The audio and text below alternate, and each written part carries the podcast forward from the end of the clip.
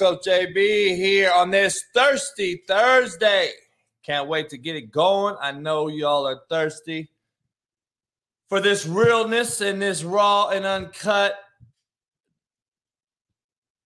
gems that I'm about to drop. Audio book is started. I've been dropping it. I'm on chapter four.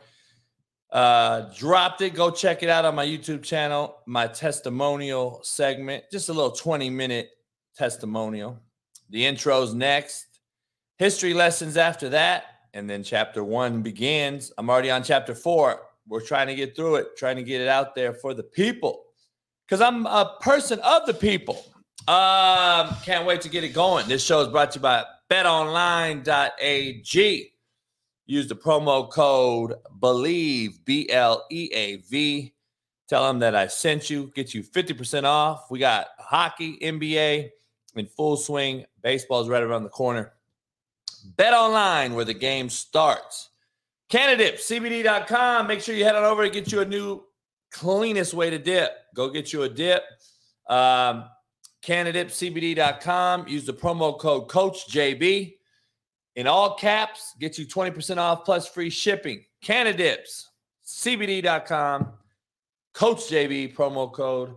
Go over there. I'm trying to win me some fucking prizes so I can give more shit away.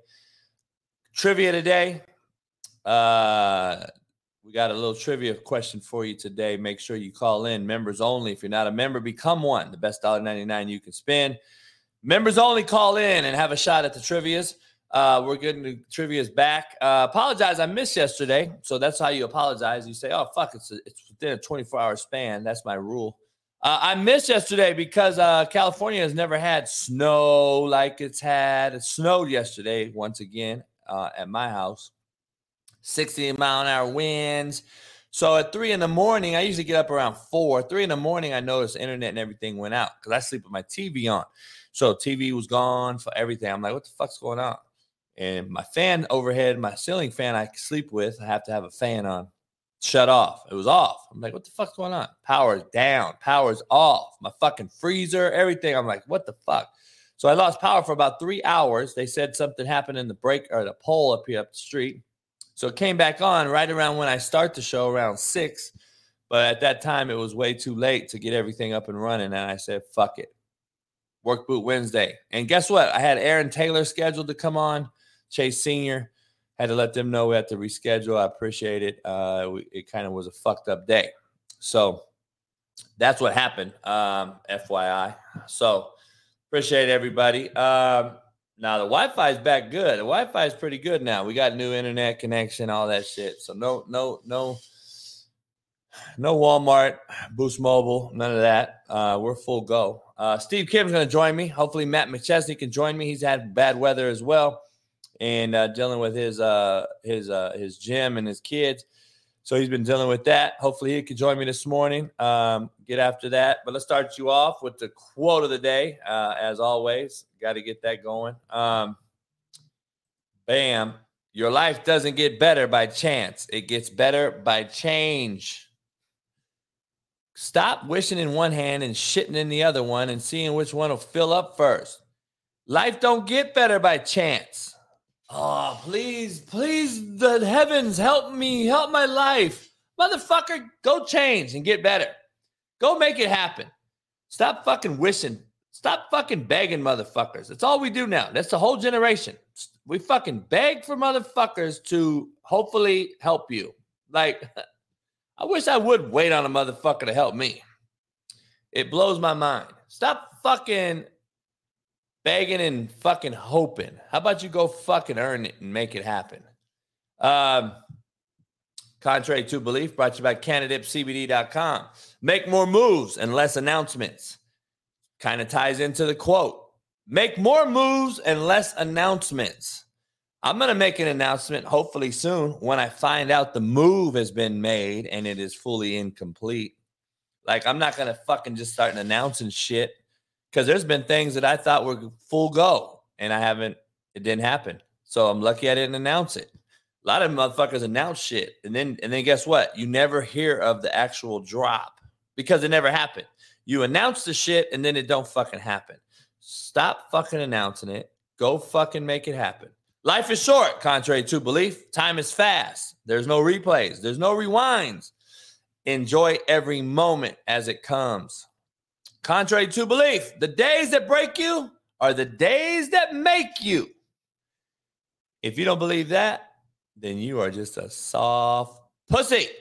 You're a fucking pussy. You're one of these enabled fucks who are just waiting on fucking instant gratification to occur. Poll question Where does Lamar Jackson land? Um, can't wait to give you the trivia question. I'm going to be on, uh, there's going to be a few things. Lamar Jackson discussion today. I'm going to be on a few shows and Aaron Rodgers discussion today. Um, I think Aaron Rodgers has a better shot at going to Miami than Lamar Jackson, contrary to belief. That's just being, I'm being real. I think Aaron Rodgers can actually land in Miami over Lamar Jackson. I think Lamar Jackson and the Washington Commanders are a better opportunity than Miami. Um, Alan, what up? Alan, I think Aaron Rodgers has a better chance to go to Miami than Lamar. I'm gonna get into it. I think Lamar Jackson is uh, a disaster in Miami. I don't think Lamar Jackson. I think Lamar Jackson would would even look worse in Miami. People are like, "Why? What you mean?" Lamar Jackson, dog, is going to fail miserably in Miami. What's Miami's strength of their team? Wide receivers. That's their strength of the team. Their entire team. It, they may have one of the best receiving cores, along with Gesicki, the tight end, in the football in NFL. Lamar would struggle getting those guys to rock. You would have guys wide open all the time, bickering and moaning, and what is Lamar's strength? Running the ball, not throwing it. So interesting. Interesting. That's just my take. Aaron Rodgers, on the other hand, comes into Miami. He distributes the rock to the best receivers in football. And it will look kind of like the Rams with Mike Martz, Kurt Warner, best show on turf. Kind of reminds me of that crew. But what do I know? We're going to see. We're going to see. Yeah. Um, Steve Kim will join me later on. Um, Alan said, I can't wait to talk about my new team, the Bengals. Um, audiobook, I'm starting to get that going. I just started the portion of it. If you haven't read the testimonial portion, it's on my YouTube channel. Go check it out. I put it out yesterday. The LIV versus PGA. Uh, divided as, as it gets, just as our country is divided. So I, I'm I don't want to break this up, but so you have three leagues in football, right? You got USFL, uh, XFL, NFL. Sorry, you got four leagues. You got CFL. You got some indoor leagues, and marina leagues. You got two or three in basketball. You got the G League, got a Europe League. Soccer's got fucking 10 leagues. But when golf does it, everyone is up in arms. Is that is that right? You guys are tripping that golf is actually competing against each other in two leagues, and you guys are mad about it. Now, make that make sense to me. I'm, I want to make sure. I want. I want that to make sense. Please make that make sense. I'm just confused. I want to make it make sense. Um, it's better competition, in my opinion. The rating thing was a lie. So everybody's like, I know your boys with Pat Perez. Shout out to Pat, birthday boy yesterday. Was his birthday. Turned my age, by the way. Uh, we're both Pisces, probably why we get a fucking along. The rating thing was all bullshit. Uh, I got to see some things that Pat sent me. I got to see some things that were lies from the PGA side. It's unbelievable how they're throwing each other under the bus to make them look bad or make them each other look good it's crazy to me. There were actually millions of people who watched the LIV over the weekend. They were on two different channels. The PGA is only reporting one channel. And plus, it was like the first real weekend on TV. So, like, relax. Like you guys thought the LIV was supposed to come out with Super Bowl ratings game one, day one. like, come on, man, calm the fuck down.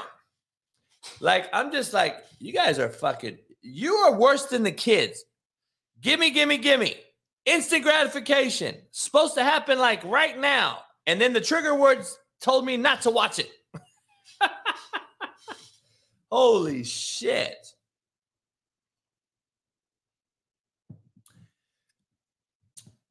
Nicker Jones said, "No one cares."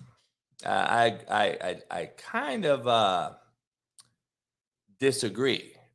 I don't think. I think people care because when Tiger Woods plays, it's actually ratings like a Super Bowl. So I'm pretty sure people care. You dumb fuck. How about you change your name? How about you become a member or I block you, you fucking idiot? Because you sound like a fucking troll.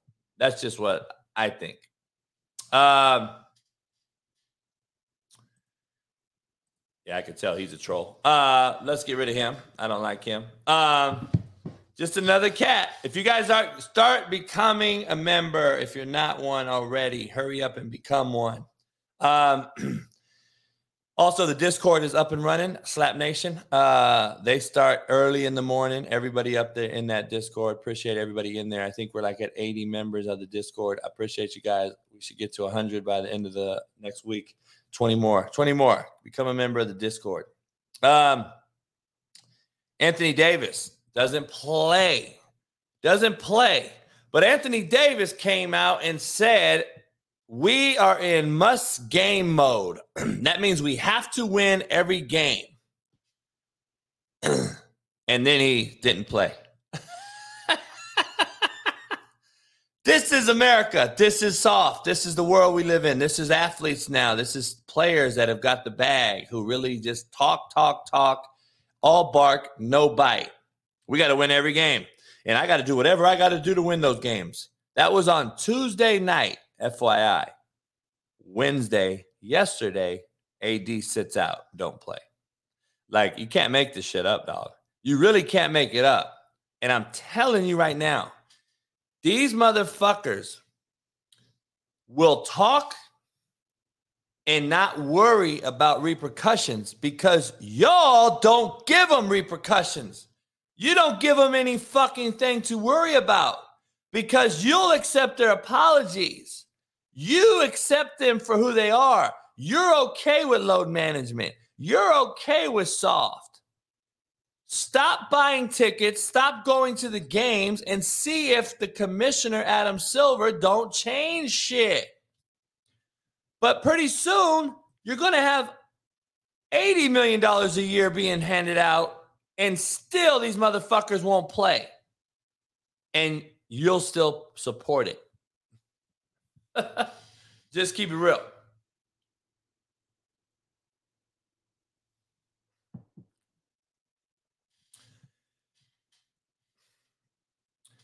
Ashton, uh, the uh, dog, YouTube takes 30%, just like they're they're they're pimping, homie. They're pimps.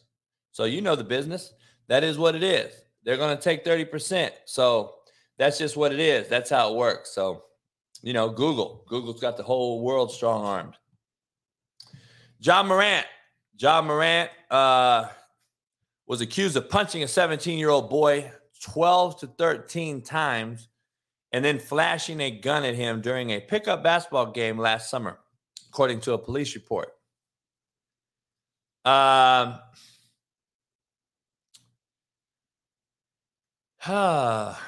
so I'm just confused because I think I'm on record on this show saying that he's a fake ass good boy. Because I know people who actually coached him and raised him in, in, in the Carolinas and, and, and through AAU and everything, travel pickup and all this stuff. Same with Zion. They kind of played together growing up. I recruited the Carolinas, especially South Carolina, very, very strong. So I got to know a lot of people that actually coached these cats. And these cats came from a great home life. Parents actually have money Parents gave them whatever they want, private school. And uh and now you motherfuckers really are out here thinking that these cats are gangsters. Why do we fall in the trap? Like, dog, you made it, homie. You really made it. You are set for life. Your kids are set for life. You have generational wealth. Why do athletes and rappers all fall under this fucking dumbass ideology that we got to be hard? It's only bad for the black inner city youth. It ain't bad for white America. Motherfuckers don't give a fuck. But rappers and hoopers and NFL football players, which is 90% the demographic, African American brothers, sisters, y'all have to act like you're gangster. And 90% of you aren't. AJ Brown is now in the DMs of Schuster, of Juju, talking about, I'm about this life. Like, pussy, stop talking. Take your ring to Cabo. Whoopty whoopty whoop. like, come on, AJ Brown. We know who you are too. I got boys who coached you. Shut the fuck up. AJ Brown, you're as soft as fucking a baby shit. Stop acting as if you're a gangster. But I will tell you one thing, AJ Brown. I have to be honest with you. I have to tell you something that a lot of people don't know and won't tell you. I grew up around this family. I know Juju's daddy very, very well. His daddy's actually from Compton. And I promise you, you have no one in your family like Juju has in his family. I'm going to leave it at that. But keep going around on Twitter like your heart because his family, they're not TikTokers, dog. I pro- I promise you, his family is not TikTokers. He's just victim of this generation, my true opinion. He is a victim of the TikTok generation. And guess what? His daddy and parents told him, You're not going to be like us. You're going to go ball. You're going to get a scully. You're going to go play in the league. You're going to make millions and you're going to leave this shit behind you. Go be a TikToker. Go look soft. I don't give a fuck. Go be soft. We don't care. But we're here if anything ever goes down.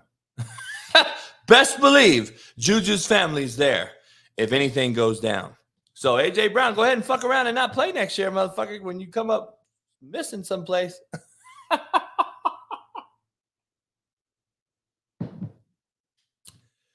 oh man. Um yeah, go ahead. Go ahead and think his his family's soft because he's a TikToker. That's a problem with you, motherfucker. You motherfuckers think that everybody has to be the same. no, they're not. Um, I don't think I grew up as tough as my dad did, by the way, even though he raised me similar, but I, I don't think I grew up in his unfortunate. I don't think I had the tough life that he had. So our goals are to make our kids not have the same life we had. I hope you understand that. Just throwing that out there. Uh, Ben Simmons is out again. They said he's done. They're putting him down. Like sound like a horse. We're gonna put him down.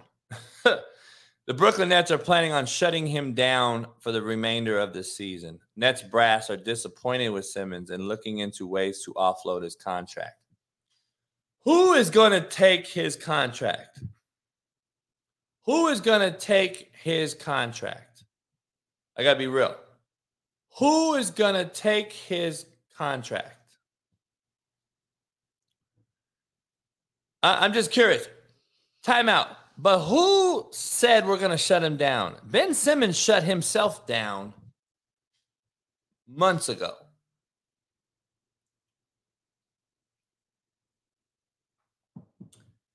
Like, let's be real. He shut himself down months ago. You had let me let me put this in perspective though. You had Kyrie Irving, Ben Simmons, KD, James Harden. You realize you had all these motherfuckers at one time and you failed miserably. Did they even win a playoff series? Their best playoff run, I'm gonna be honest, was with Dinwiddie the first year. And that crew when KD was hurt, of course, he was hurt again. When KD was hurt that bubble year, that fucking Nets team right there, I thought was the best team they had. All they needed was KD with that team. I thought that team was actually pretty fucking good. But nope. They had to have the splash. They had to get the the big time guys who are all shitbirds, pussy soft. But guess what? You had to get these fucking big name guys. You wanted to get these big name guys, dog. And I'm like, come on, man. You guys are so fucking soft. Who said the bubble year doesn't count? I love when people say that shit as you work at Walmart. I work at Walmart and the bubble year doesn't count. It, it, fucking blows my mind that the bubble year don't count. Like, so they didn't show up. So they didn't show up to play that year, and they weren't all NBA players. The bubble year just don't it don't count. We didn't play that year. We, we didn't have to play, and we didn't have to stay in the same hotel room and get fucking fucking you name it.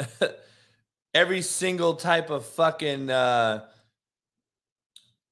weird ass fucking disease you could think of. But, you know, what do I know?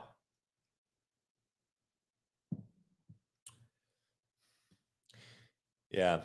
Well, I actually know some people in the bubble pretty well. Danny Green's a good friend of mine. He'll he'll he'll argue with you, um, and he thinks a little bit differently about the bubble didn't count. But what do we know? We were there, right? You were there, right? I forgot you were there. Motherfuckers love commenting on shit they never have no clue about. JB, you're an asshole. You are fucking the devil. Have you ever met me? No. Damn, it's crazy. So you're assuming I'm the devil and I'm the asshole. No, I saw it on Netflix, an, an, an edited documentary. That's how ignorant motherfuckers are. You will believe anything. You'll believe everything and stand for nothing. That is what we are. You will stand for nothing. You'll believe everything. It fucking blows my mind. I'm a grown man, but I'm going to judge another grown man I've never met. oh, dog. It's fucking comical. Mac Truck, I I fully believe you. I agree with you. I don't watch NBA. I agree. That doesn't mean the fucking bubble didn't count. uh, all right, I got to bring this Bengals situation up. I got to bring I got to bring this Bengals deal up. All right. So I don't know if you remember the DN Wyatt Hubert. He decided to retire from the NFL at the tender age of 24. After being retired for the last six or seven months, I was able to sit back and let my body just relax and heal naturally from rest. Now I am confident that I can go out and perform the way I was expected to when I initially got drafted into the NFL. Oh, here we go. Here we go. Dog, I don't know if there's a softer announcement. Hey, can everybody in here, Justin Saunders and everybody in this fucking chat, I know you guys are tired. Please don't go to work. Don't go to work today. Please take off six, seven months. Now you're not going to get paid millions of dollars, but guess what? Just take six, seven months off, get your life back together. Okay. Get your life back together and, and do what the body was meant to do. Relax. Okay. Relax. oh man, we're the softest fucks I've ever seen, dog. I, am just being honest.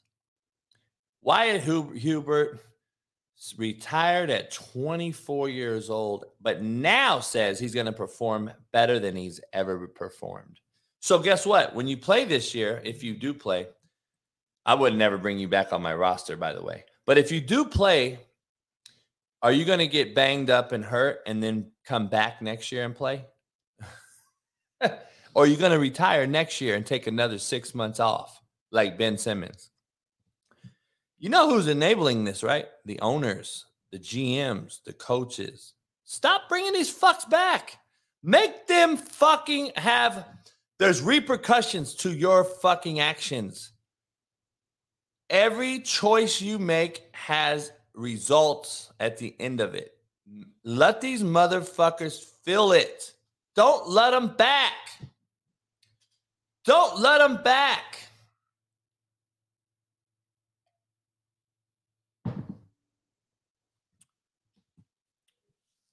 I mean, fuck, dog. Stop letting these motherfuckers back.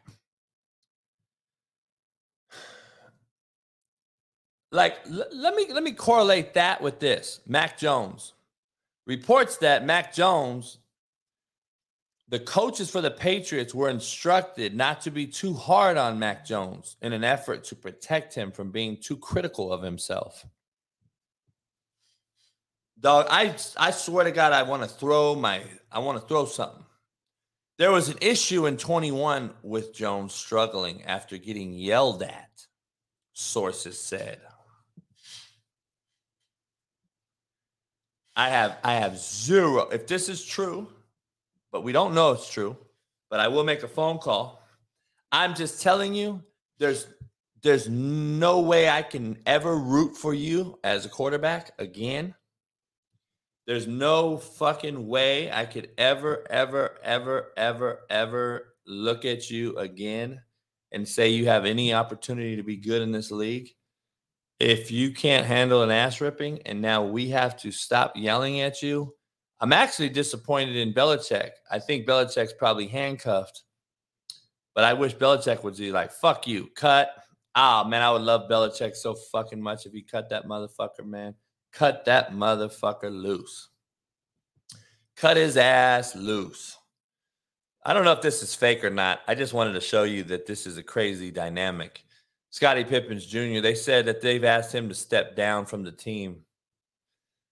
He's told to leave the Lakers after the franchise traded for Malik Beasley, who dated Pippen's mother, Larsa.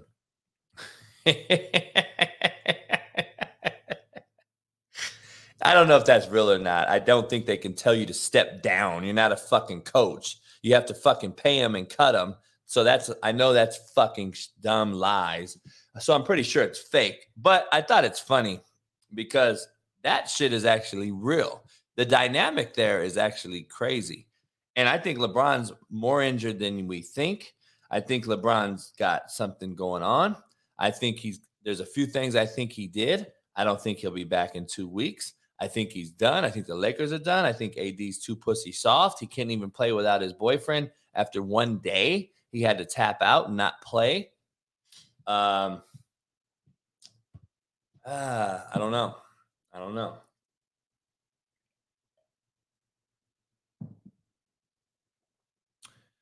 Oh, Bree, come on. I love Belichick. Gotta love Belichick. He's a coach's coach, right? Andrew Bogut, if you don't remember Andrew Bogut. So what happened was he signed up his kid for soccer. All right. He signed his kid up for soccer. And in the sign up, that is what he that he cut his kid's name off. But that is what you have to select. You have to select male, female, non binary, gender fluid, gender identity not sufficiently represented.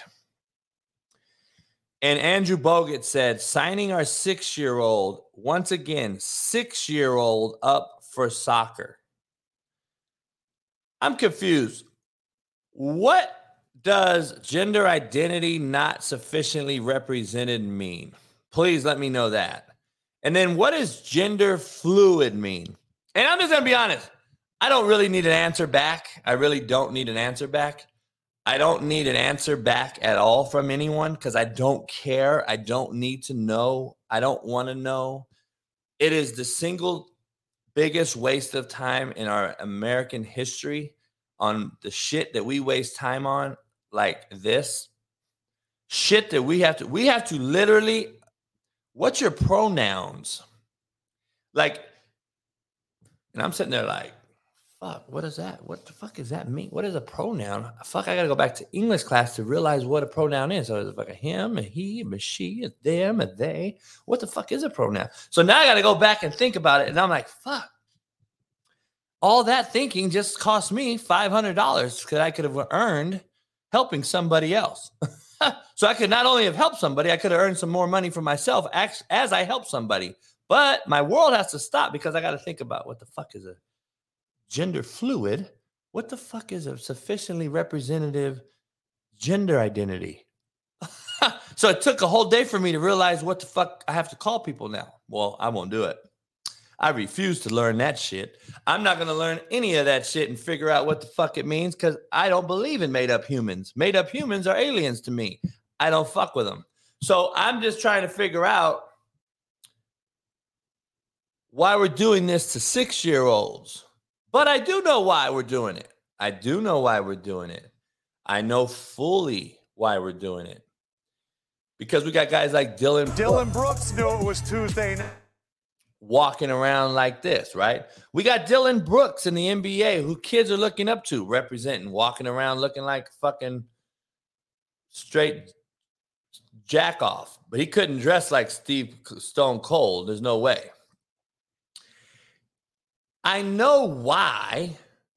Because we got shit like this happening. This is why. Look at these are kids, people, babies. These are babies. Look at this little baby back here, a little baby. These are kids that you're doing this to. This is why you have a six year old signing up for soccer. This is why we're fucked up. What do you mean? Like, who the fuck? Okay, let's wait up. We're not done yet. We're not done yet. This is why we have six year old kids being asked what they are. Like, who is this dude right here? Who's that guy sitting there, the dad of these kids? You should be fucking castrated. Like, I, I gotta be, I gotta keep it real. Like, who is this guy right there? Who is that guy right there? Who are these dudes? Look at these three guys right there. Hold on, dog. Look at those three dudes. Blue shirt on the left, the guy in the middle drinking, and the guy on the right. Who are those three dudes? And actually, look at all the dudes behind them. That's all dudes at that table, all men. Um, this is why. But hold up. I'm not fucking done yet. I'm not done. How about Michael went on to do great things. He taught twerking in schools. He started a new fitness phenomenon called Twerk to 20. No one, no one's sure if it works or not, but they're giving money for it anyway. And he became the first Olympic athlete to win a gold medal for twerking. Michael was a national hero. All because he followed his heart. All because he was true to himself.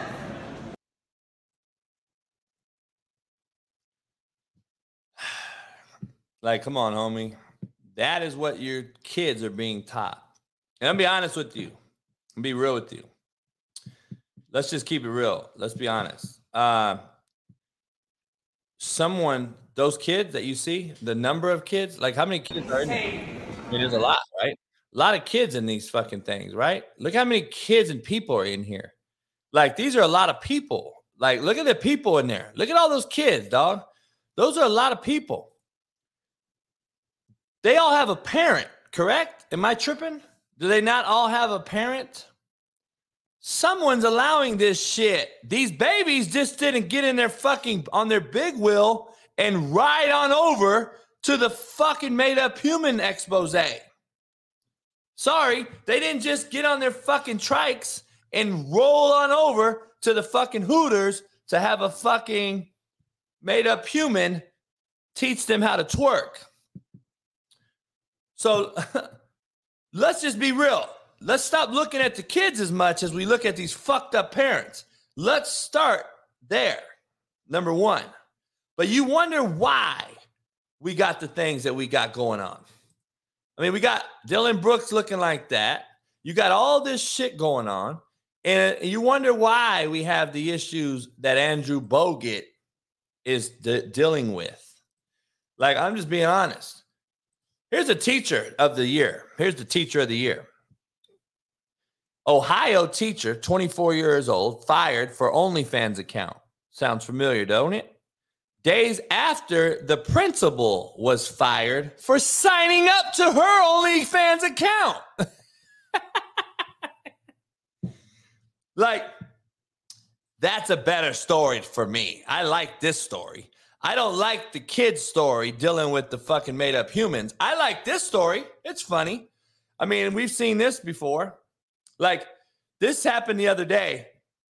Fired teacher on OnlyFans, but the principal actually was fired before her for signing up. I mean, hey, fuck. Principal got to eat too. uh, are avocados the new way to transport the dope? Are avocados the new way to transport the dope? Now, I'm going to be honest. I've seen every single possible way to transport the dope. I'm going to be honest. I've even been seeing this way, but now it's starting to pop back out. If you don't know about avocados, check it out.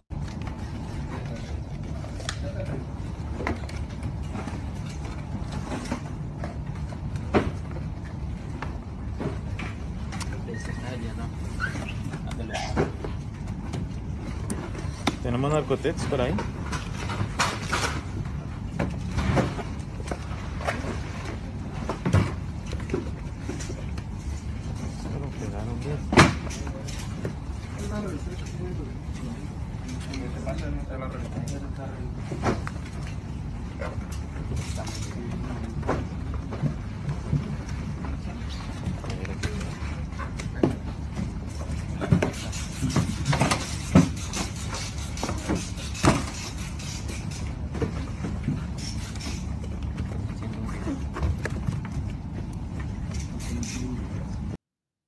Careful with your avocados, dog. They're gonna pour that shit right in the motherfucking seed.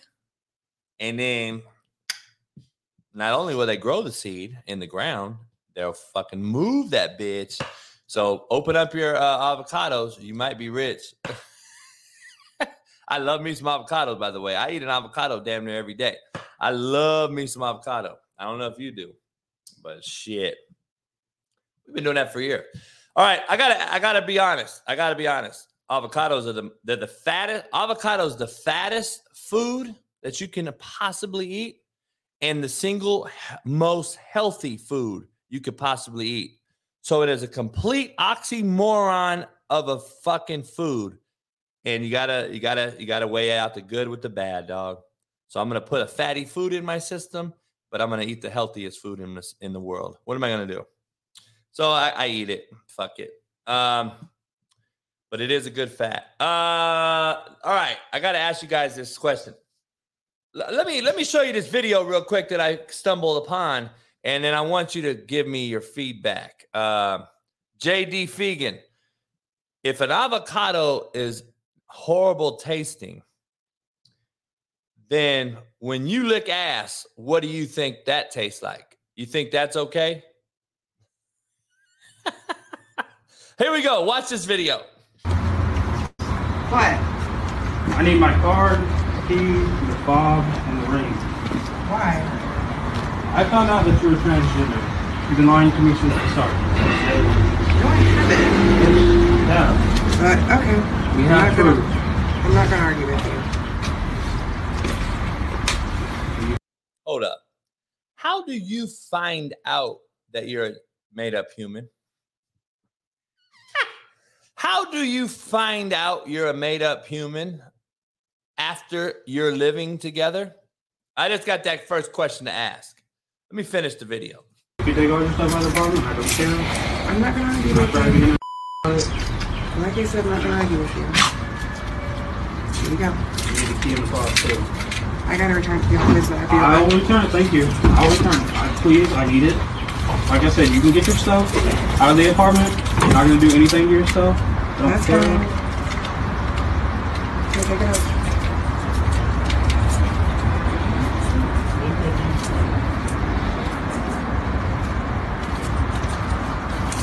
I'm not gonna change the way you feel. I'm not gonna do anything.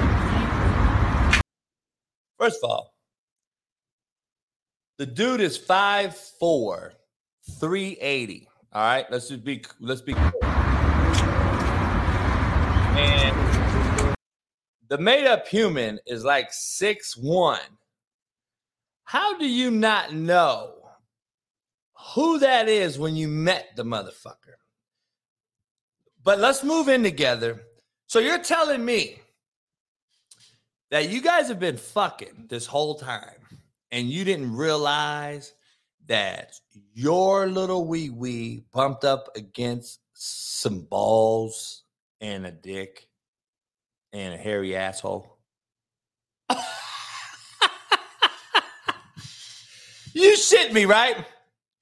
You didn't know that the motherfucker either cut his shit off, has a newfound clit, or something ain't right. Or when this bitch is choking the fuck out of you when you're supposedly hitting it, and the hand strength in this made up human is popping your fucking eyeballs out of your skull, you didn't think nothing of it?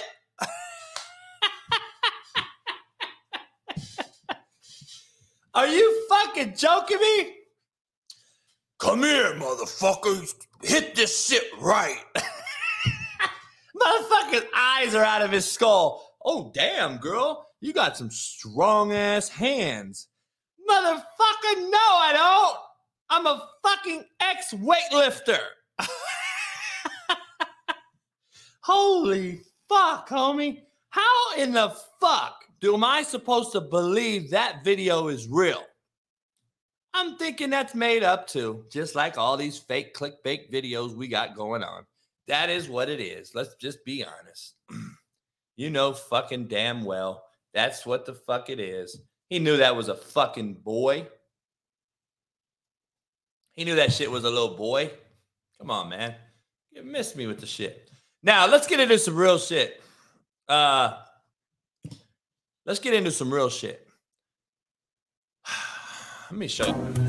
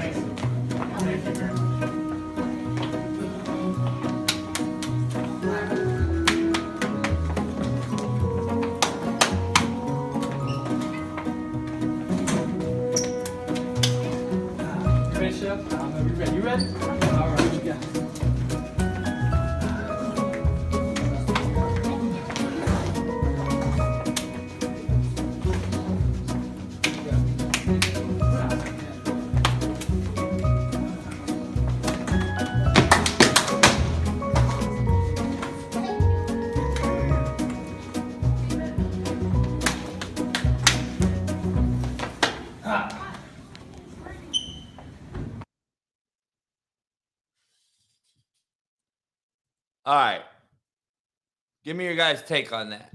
Positive. I like it, right? Positive. Better than shooting, teaching a motherfucker how to shoot somebody. Positive, right? You guys think it's positive. um now let me go back to the beginning of this motherfucker before you, you know, before I tell you my thing. It says every day. Energy and excitement. All right, let me give you guys. Let me give you guys a little intake. I'm gonna give you guys a little insight. All right, let me give you guys a little insight. Now, look, I don't mind you doing your own thing with your own kid, dog. That's your own kid. Do what the fuck you want to do. Nobody's judging you for fucking what you do with your own kids. The teacher thing, I have a problem with for one reason. I don't have a problem. I don't have a problem. I don't want to be the guy on the front lawn yelling and like you guys all say I do.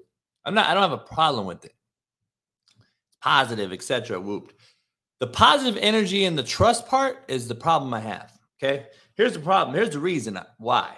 First of all, the trust thing is not being rebuilt. It's actually being built to fuck you over, Mr. Teacher. Mr. Officer, you are actually going to get fucked in the long run because now these kids are growing up to think that they're your homie and they're your boy. I've seen it happen in my very own eyes with my very own eyes. I see it too much. These teachers that are doing that shit who thinks it's really why why is it being filmed? If it was such a good deal, let me just be real. Why is it being filmed to show the world? So it looks cool and it's oh man, we're doing that shit. We're doing it in the hood, and I got my teachers. We're, we're cool. Be honest, dog. You're filming it because you want clicks and likes. Those kids don't fucking remember who you are when you go home. Just so we're clear. It might look good because they know they're on camera. They're not entrusting in you. and guess what? You see the high school kids now that did this shit right here five years ago? Guess what they're doing now?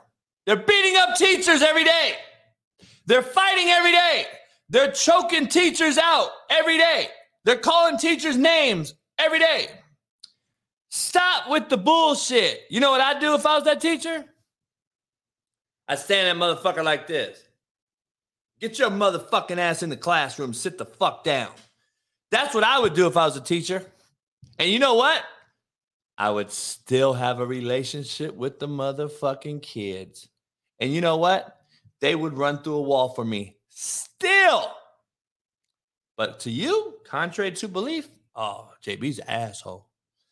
Well, I've never had a kid fucking try to fight me in class. I've never had a kid call me out my name in class. It's ironic how it works.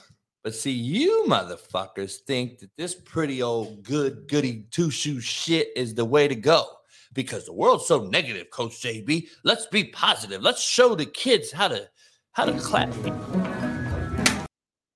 Get the fuck out of here. Sit your motherfucking ass down and learn real life shit right quick. So I can fucking teach your ass how to respect grown folks, motherfuckers. Sit your motherfucking badasses down. Your parents just dropped your asses off because they didn't want to deal with your soft motherfucking asses all day. And now I'm your fucking babysitter. So guess what? We're going to learn some real shit today. We're not going to learn how to fucking high five 40 motherfuckers 40 different ways. That is where this teacher is fucking up at. But I'm the asshole. I'll be the negative one. Um, I got to show you this though. Have you seen the pole dancer on the tractor? Have you seen that? Have you seen that? Trip, trip this out.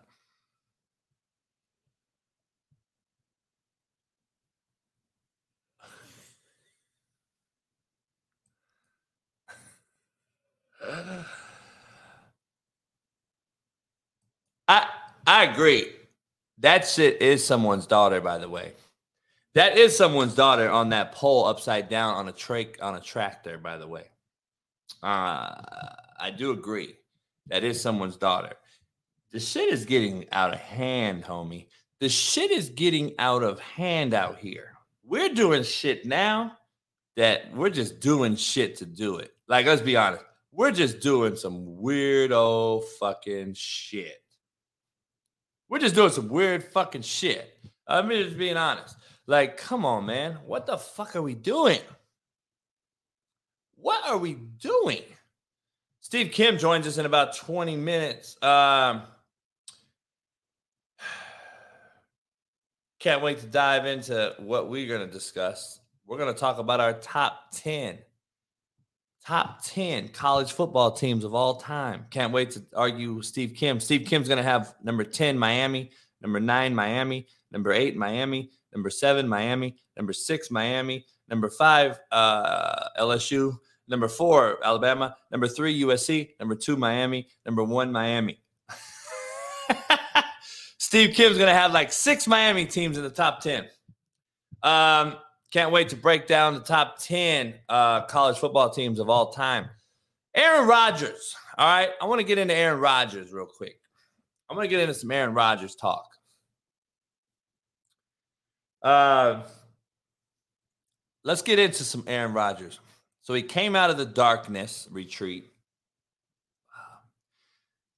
I would think he was going to be on Pat's show, and I thought it would make news. I guess he did not go on Pat's show when he got out. He went on some other guy's podcast. I don't know who it is. He went on another dude's podcast on Tuesday when he got out of the thing over the weekend, and he went on this uh, guy's podcast. And I got to be honest, okay? I got to be honest. Here's my take on Aaron Rodgers. I think he's probably number one A or one B ball spinner of all time. Okay. He, I don't think he has the it factor to win games at an all time rate, or he would have three or four Super Bowls. And then we'd be talking about Aaron Rodgers as the best ever, right there with Aaron, Tom Brady, right? But having said this, I'm starting to lose my my care, I guess. I'm not gonna say like because I don't know Aaron like that. I'm gonna I'm gonna say the care. My care about what he does, what he's doing, etc., etc. I've lost. I've lost the care for it. I don't really care anymore about what he does. I don't really care about what he does anymore um, because it's now starting to become a spectacle. It's becoming a spectacle. And I got to be honest. Um, I got to be real here. Okay. Uh, let's be honest here. Let's just be honest. If you're so reserved to yourself, quiet, don't want anyone to know what I do, why are you on a fucking podcast every day? Like, can you people wake up and start thinking outside and looking outside the box and just say, well, fuck, for a guy that doesn't really want to talk about nothing, he's sure on a lot of fucking shows every day. Great for content creators, right? I'm be honest. If I was playing in the NFL today and I'm a quarterback of his magnitude and stature, you, you think I'm really to be on all these fucking shows? If I'm currently playing, I wouldn't be on these shows if I was currently coaching, a little less playing. My shit's done, dog. I'm just chilling now. I do my own show. I do my own shit. So I go on shows if you're going to ask me on your show. Why not? I have no reason not to. Aaron Rodgers is playing and then he says one thing and does the complete opposite. He's on everyone's show and sits there and talks about how reserved he is and how quiet he is and how he's waiting for the right situation. Like, homie, it's getting old. Aaron, it's getting old. I got to be honest, it's getting old. And we got to we got to pump our brakes. The shit's getting old. Um stop going on every fucking buddy's stop going on everyone's fucking podcast, dog. Stop going on everyone's podcast. Uh, let me real. I mean, just stop it. Like, stop going on all the fucking shows. If you're so reserved, stop going on everyone's fucking show. Like, dog, it blows my mind that you think you're really on all these fucking shows. But I'm reserved. I'm reserved. I don't want to talk. Dog, you're a fucking joke artist. You are a joke artist. um let me see here. God damn, there's this guy that's trolling that's uh I got a guy that that's DMs me every 20 minutes. Like seriously, think about this. I'm a straight bitch. I got a bitch made cat who DMs me every 20 minutes with a new account. Dog, I'm not lying to you. there's a guy that creates a new account because I block him every day or every five minutes, and he creates a new account and uh he hits me up with like the clown emoji or whatever. Um I'm this, I'm that. Dog, I'm so embarrassed from this cat. Like, let me ask one person in this chat. Well, he may be in the chat. I don't know. Would you create a thousand accounts to just keep DMing a, a man? Bree, a female wouldn't do that to a man. Why are men the bitch made motherfuckers? Like I I've been saying, how long have I been saying men are the bitches? I don't call women bitches unless they really are like deserving, but I call a man a bitch. Like the men that do bitch made shit are way worse than any female. Like I don't know why females got tabbed the word bitch. I think males should get that tab. Like there's more bitch made males in America in the world than females by far. You can't change my mind. You cannot change my mind. There are more bitch made men in this world than there are any type of bitch made females. just telling you. I'm just telling you, dog. I call men the other. I call women the other thing. I call men though. Holy shit, dog! It, it blows my. I wish I would. I I wish I would fucking just make up a fucking name. Like I won't make up a separate email account. I ain't gonna make up a fucking twenty Twitter accounts. Are you fucking joking me, Coach? What your burner? I'm like, what the fuck is a burner? I didn't even know what a burner was. And it, when I shut everyone down with this why would I make a burner when I literally say what I feel on my regular account? why would I need a burner? I I'm pretty sure I say my what I think on my regular account. What the fuck would a fake account do for me? Oh man, I said that on Pat's show one day, and he was like, "Fuck, you're right. You say the exact same shit that you would try to hide your identity through on your regular account. no shit." Why the fuck do I want anyone to know I'm fake? I ain't fake. I want I want you to know what I feel like, motherfucker. This is who I am. Are you fucking joking me? Holy shit. Wish I would do a fake fucking account. You got me fucked up.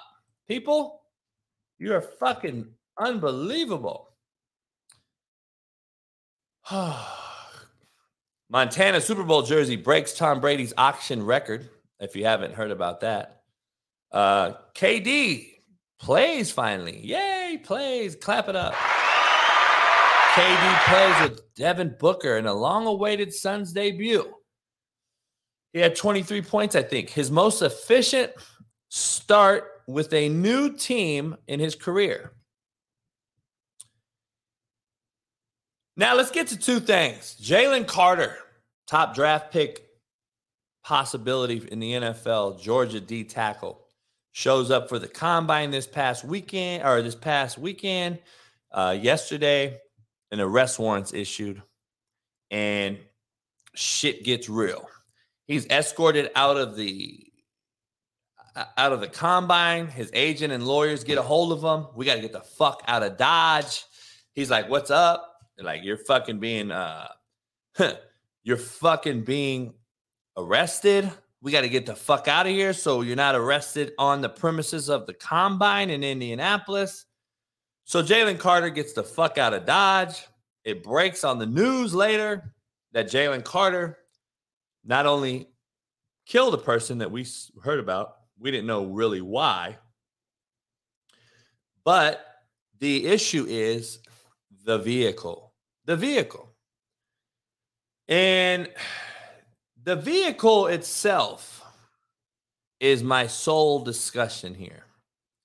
I want to talk about this vehicle. I want to talk about the vehicle. I want to talk about the true issue here. What have I been saying, dog? What have I been talking about? For how long have I been saying it? Quit giving the car keys to the vehicles that these kids don't know how to drive. Now, I've been saying it figuratively because we're anointing the kids and handing over the car keys before we teach the kid how to drive. Figure of speech, right? Well, now it's becoming a literal. Huh. Now it's becoming literal. Now it's not only figuratively speaking, it's literally speaking. And I see it every day on the street. I know you guys see it every day on the street. These kids don't have a fucking care in the world. They don't value a dollar bill. They don't value a life. They don't value their own life. They don't give a fuck about anything. You've given them too much fucking money. You've allowed player empowerment at an all time fucking high. You've allowed them to transfer four times in four years. You've given them unbelievable NIL money. And you've given them now keys to the car and they don't know how to drive. It's figuratively speaking and literally speaking. And I'm going to be real with you. Not only, I guarantee fucking T you, ask Jalen Carter to change the brake pads on that motherfucker, change the oil in that car. Think he knows how?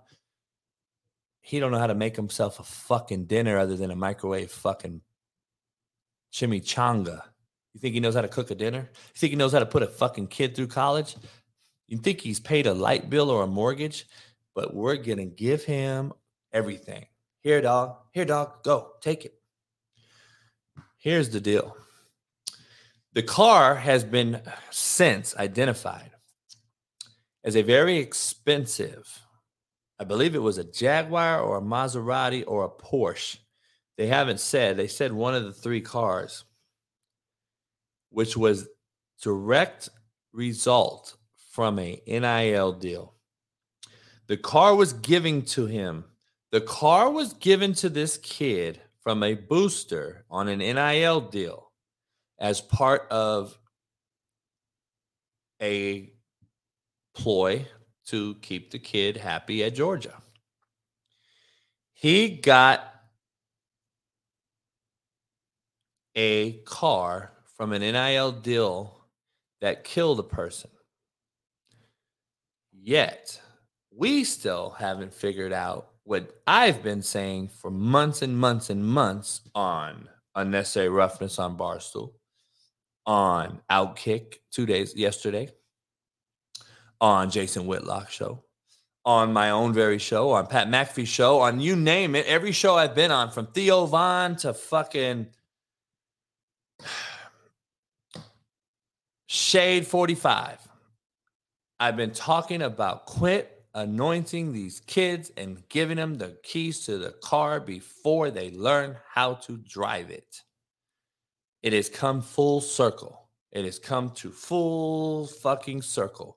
It has come to fruition. This is what's happening, and you're seeing it full go. But what does JB know? What do I know? What do I know? Um, Isaiah said the car was a Jeep Trackhawk.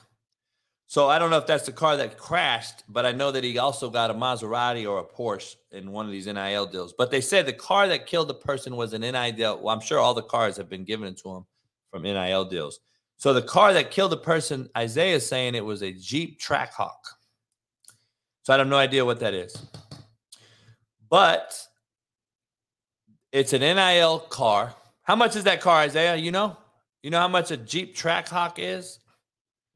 Um, 707 horsepower in the Jeep Trackhawk. Uh, 180 miles an hour top speed. A hundred thousand dollar car. Okay. So it's a hundred thousand dollar car was given to this kid who don't know how to drive. And don't tell me he knows how to drive because he got a license. I'm fully on the uh, back in the day, I believe 15 year olds should have got licenses. And then it, in California, it was 16 year olds could get a license. I got my license the day I turned 16. I already did my driver's test. I was already ready. But my dad had me driving diesel trucks when I was fucking 11. I took my driver's test in a stick shift because my dad wanted it to be fucking harder on me than it would be when I drove in the fucking actual on the freeway or with people. We cared more then. So when you care more, you teach better. Can we be honest?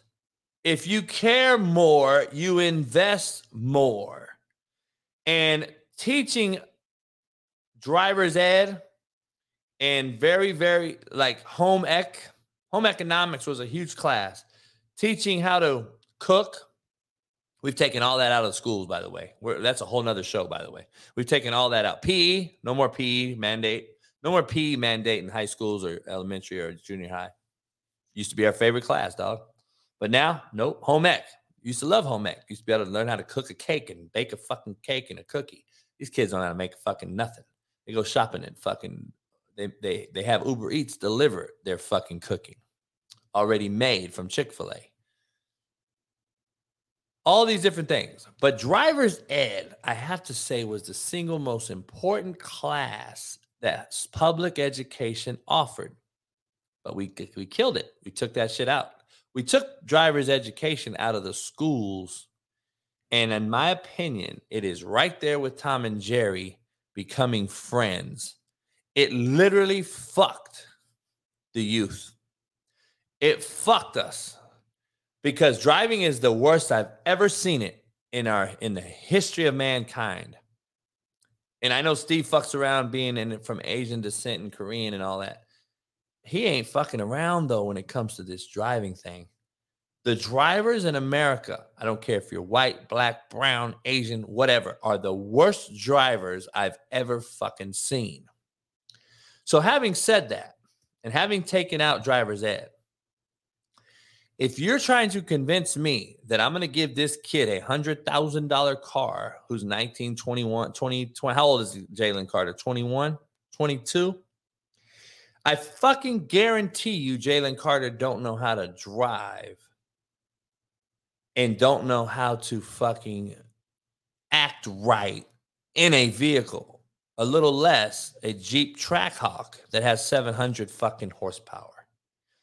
Again, let's anoint everyone. Let's enable everyone. Let's have instant fucking gratification. Let's make sure that we want instant fucking everything has to happen now, now, now, now.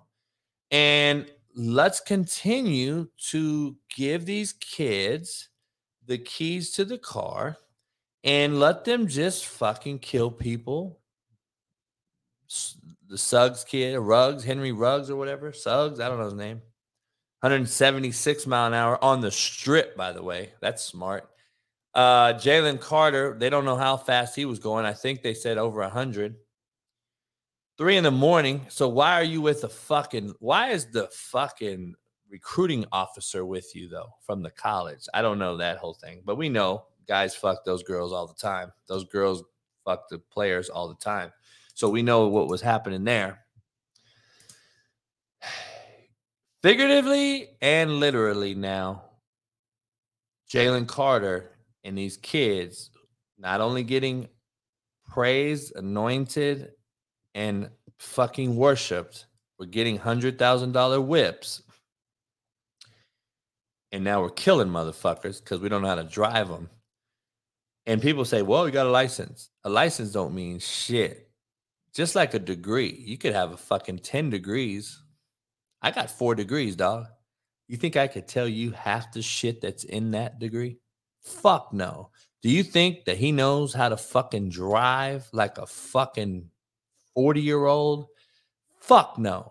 He don't have the experience to be on a road going that fast. I don't give a fuck if you have a license. You don't have the experience and you don't give a fuck about anyone else, not even yourself anymore. Used to say, we don't give a fuck about anyone but yourself. Remember that whole saying? My dad used to tell me that all the time. You don't give a fuck about anybody but yourself. Dog, we don't give a fuck about anyone anymore, not even ourselves. All we care about is getting the bag, getting the money, and that's it.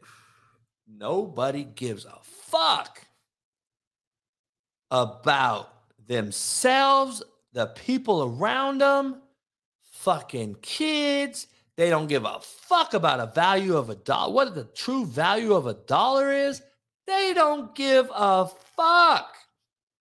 They don't care about elderly people, women, older men, teachers, coaches.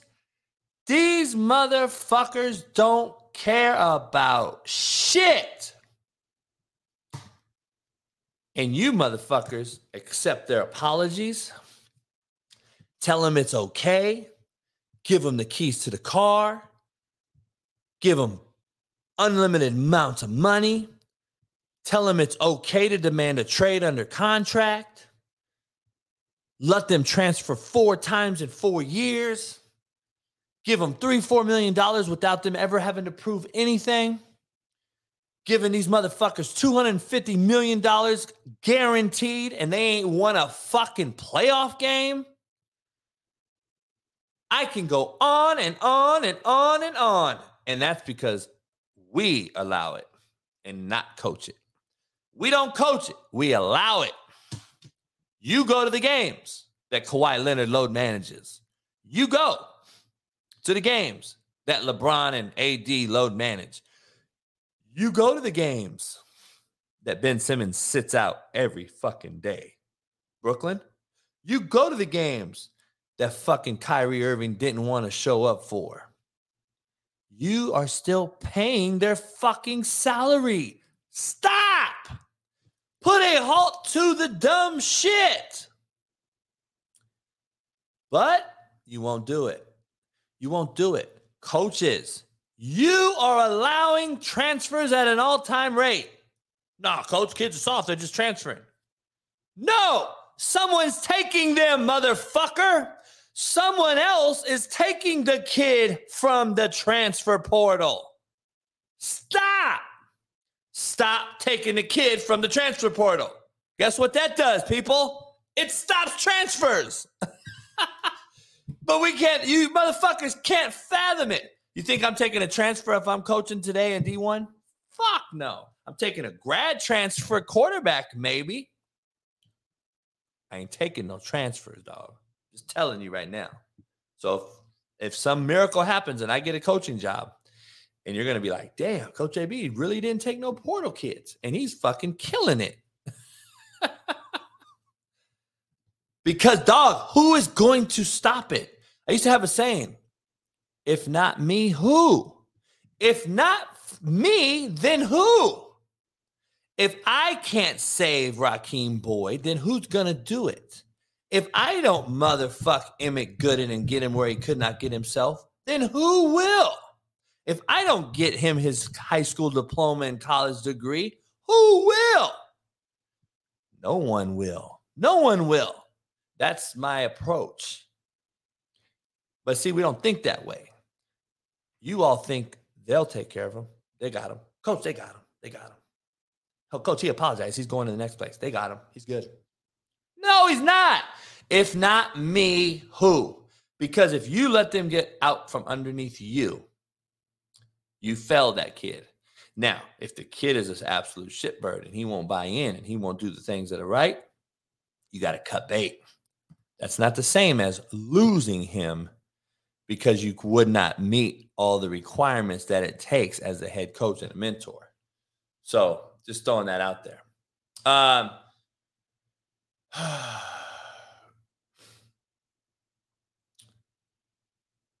Thomas Lester. Alan, can you tell Thomas Lester that I never took a JUCO transfer, please? So he can shut the fuck up because obviously he thinks he knows me. Um, I took every single one of the Division One transfers. Don't get it twisted. But a JUCO transfer? No, I didn't. So, but you know better, Thomas Lester, another fucking moron putting his foot in his mouth because he thinks he knows something that he saw on Netflix. Alan, everyone in the chat that played for me, please tell this dumb fucking dick rider that we didn't take people from other JUCOs. Steve Kim joins us.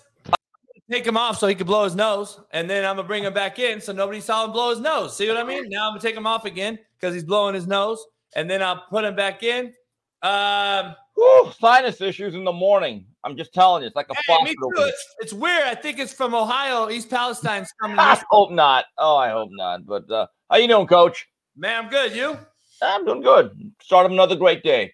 No doubt. It's a great day to have one. Um, I don't know if you heard about this teacher. She is unbelievable.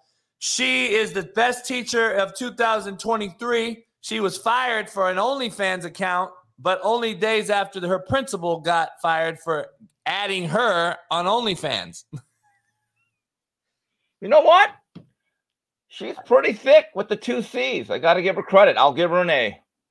I, I give her an A. now, Um, here's the question I have: Why is it that she's fired, but these teachers trying to change the sexual orientation of young kids?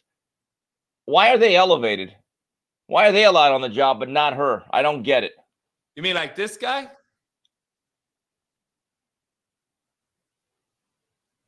Ugh. Yeah, Oh, exactly. hold on. Wait up. You mean this one? Hold on, Yeah, I- Steve. Uh, Steve, I got, I got, I got a thousand of them. You mean this went one? on to do great things. Steve, I have literally 20 of these videos. Why is this a thing now? I mean, but we're okay with that. And Well, I'm this, Steve. I'm looking around the room, and especially in this video right here. Oh, hold on. Do you see all those men back there? Five men, Steve, have allowed this little baby to go in here and be fucking look and be danced on by this fucking made up human.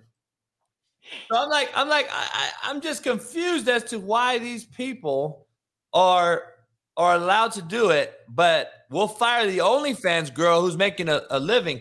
I don't understand it. Now, I wouldn't involve my kids with OnlyFans like I know some people do, but if I'm a single female or whatever and they got to go make their ch- money, I'm all for it. Go make your money. I don't give a hell.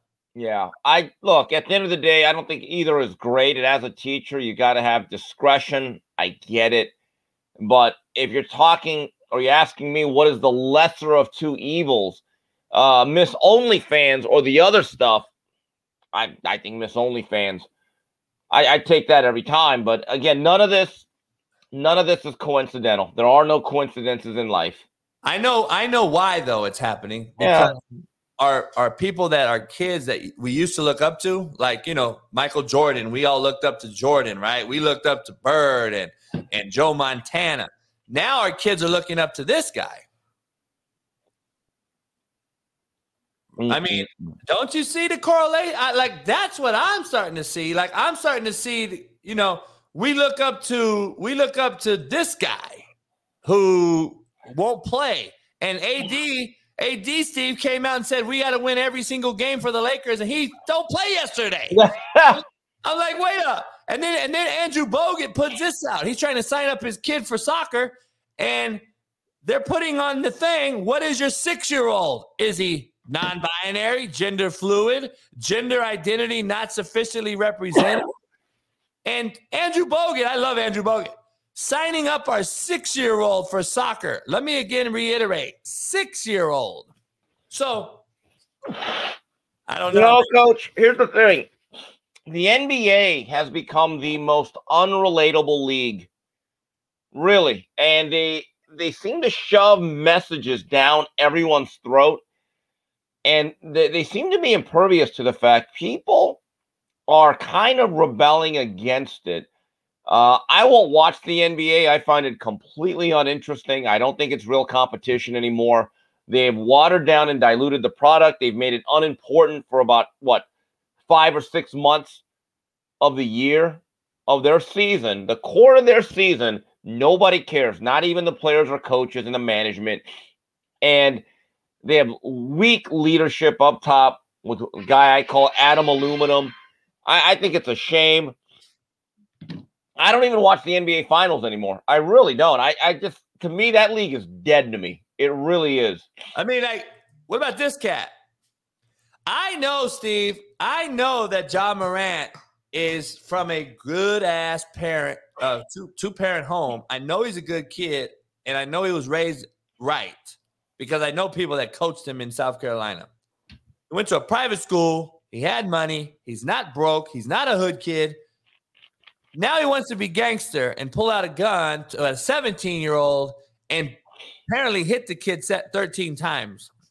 I'm I'm like, why are the rappers and the basketball players and the football players and everyone that's 90% inner city black youth.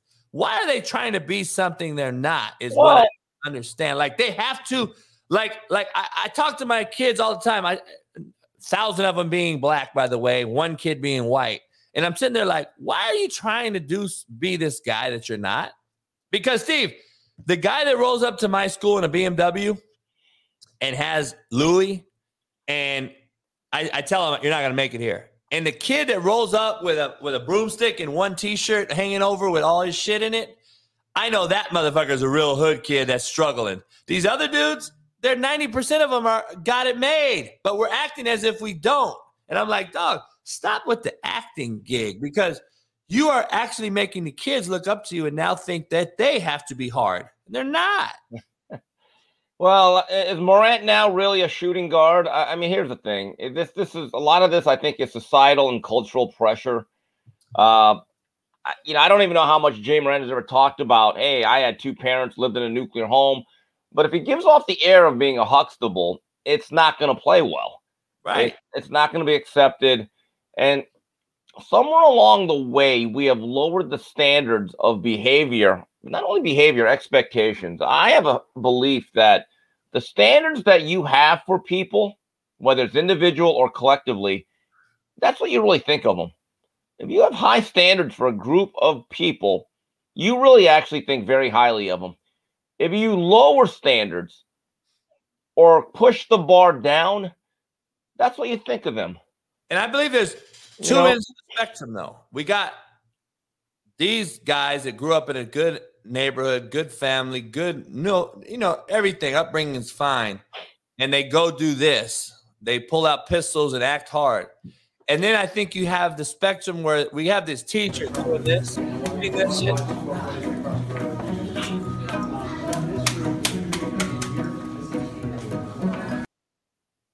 Then we got that Mm. spectrum. Like those kids don't fucking respect you. Why, Well- do you think they're fighting in, and teachers now? When they get five years later, when they're in school, high school, they're beating up teachers now. But you taught them the dance. You taught them the handshake, Steve. I just wonder, do, do kids in the suburbs need that? I'm getting there and learn. I I get it's cute, whatever. Look, I'm not a big fan of football coaches who do the chest bump with their players and they jump. I, I've told one coach, you want to be stereotyped for life as a position coach that's just going to be the recruiting guy that's cool but never make the big money? Keep doing that. Nope. To me, if I'm a coach, I give a handshake or a fist bump. That's it. If we win, we might high five. That's what I love about Jimmy Johnson. Jimmy Johnson, he just handshake, pat on the back. That's it. You never Well- saw me do that shit. I didn't do no fucking dance. Right. And when I see the coaches jumping up in the air doing the chest bump, I, I'd say time. I, I'd ask that coach, come here. Do you want to make millions of dollars as a coordinator and head coach? And they'd all say yes. Good. Then stop that shit. You are the adult. You are not one of them. You are a position of authority. That's it. You want to be cool, go ahead.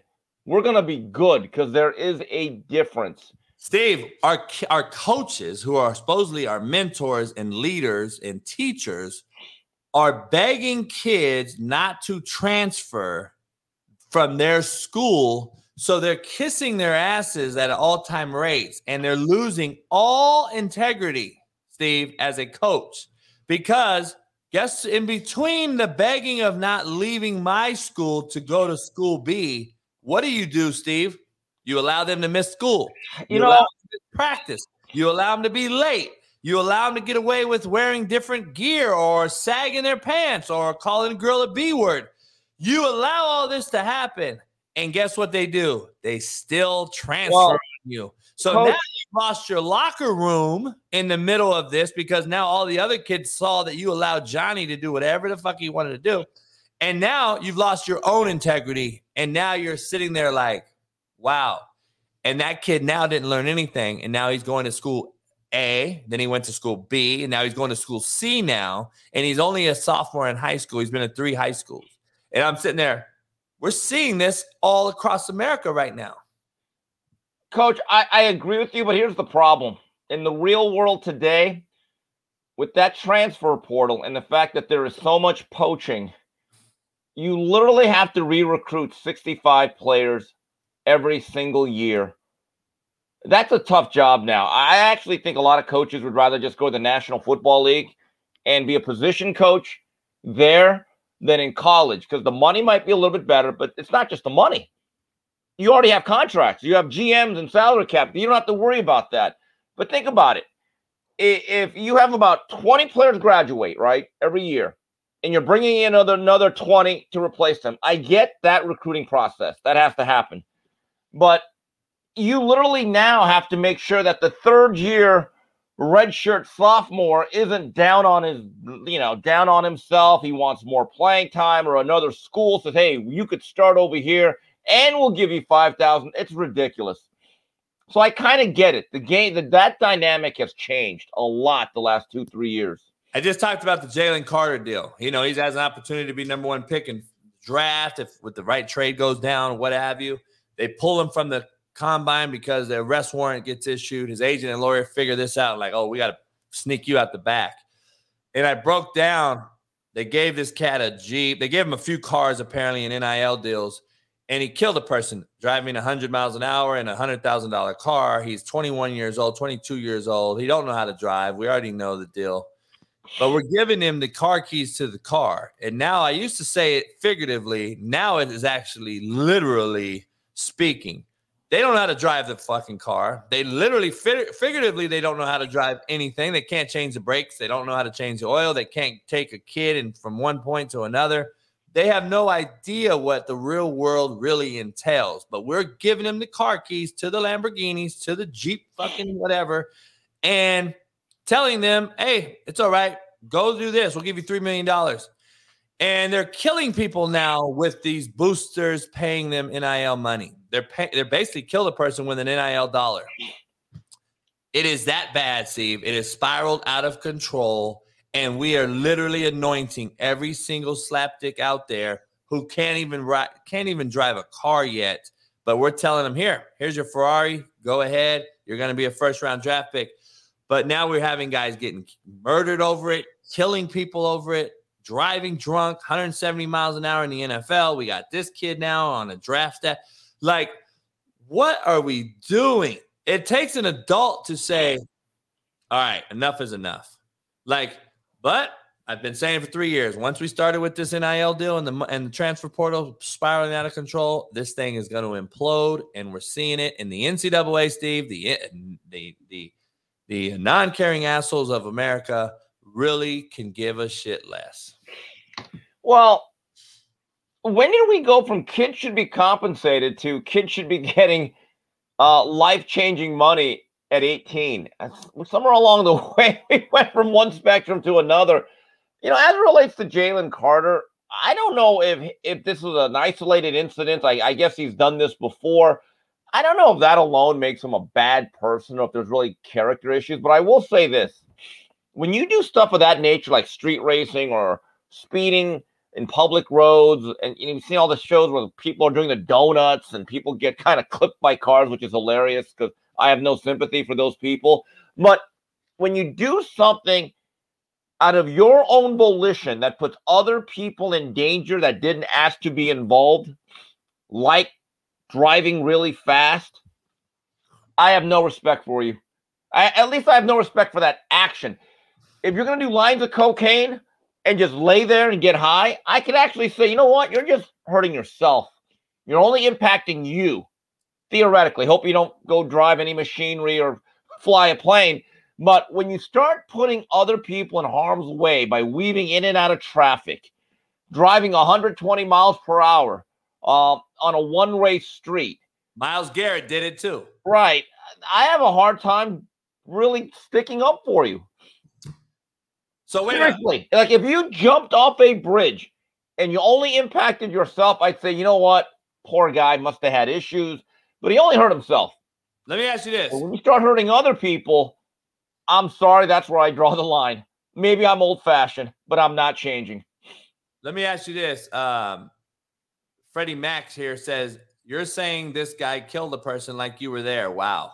Well, the facts is that he was driving a car and killed a person. So I don't know where I'm lying about. Like the motherfucker killed somebody in a car. Well, drunk. by the way, I'm saying that Muhammad Ali beat Joe Frazier in the Thrilla in Manila, like I was there. I, I mean, I don't, I don't know. I- I mean- I be there to see a car, uh, tree grow. Yeah, yeah. In fact, you know what? Washington crossed the Delaware. Uh, uh, was I there though? No. Uh, the Fourth of July happened back in 1776. We, I mean, we celebrated every year. I wasn't there. I just me these people. So hold on though. Let me ask you this. Then someone said, "Well, there's older people dra- drag racing in the streets." Okay, the point of my conversation is Right, and they're pieces. You know what's funny? 19 They're wrong too. have the experience how to drive fast in a fucking moving uh traffic, man. That's my point. let's be fair. They're wrong too. Of course. Honestly, I have no sympathy for them either. I know there's the old whataboutism. That's if that's your defense is whataboutism, you have no defense. No doubt. You're idiot too. I never I never I never cleared the grown up for doing it. so that's where you're confused here. I didn't say the grown up that's 40 is better than the kid. What I am saying though, at least the 40 year old has a shitload more of experience than the kid you're giving this fucking keys to and telling him to take the $100,000 car that has 700 horsepower down the highway at 100 miles an hour. That is the difference. And experience matters in this world, contrary to your fucking belief. But anyway, um, Steve, that's the problem. We have the generation that wants to make excuses for the idiot. And then we have the ones that are calling it like it is. There is no middle ground anymore. There is no gray area. You're left or you're right. You're red or you're blue. And that is the problem right now, in my opinion. That is kind of what. Uh, By the way, coach, if I drafted Jalen Carter and he's still going to go top five, I would say, okay, part of your stipulation, your contract, you're doing Uber. We don't trust you. yeah. I'm not saying you're a bad guy. We're not calling you Charles Manson, but you're not Mario Andretti. You're not AJ Foyt or Jeff Gordon, newer guy. But uh, you're, you're going to get a Uber endorsement and you're going to be a spokesperson. That's what you're going to do. You- You're not playing Dukes of Hazzard. You're not Luke and Duke. You're not Speed Racer. Okay. You're not Evel Knievel. Let's try not to kill anybody or involved in anything. This is ridiculous. We're giving you a lot of money. You're going to sit in the back seat. We're going to be driving Mr. Jalen Carter. That's what we're going to do. This is And- our and this guy- investment. This guy in the the guy in the chat, Chase here, he thinks that like like I don't have buddies coaching at Georgia. Like I don't know people that know what happened. I love one guy says, You guys don't know about sports. And I'm like, This guy literally coached college football.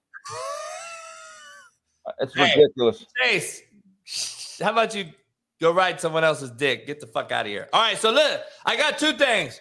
First of all, this guy, I know you're familiar with this whole Alabama basketball thing. You got this.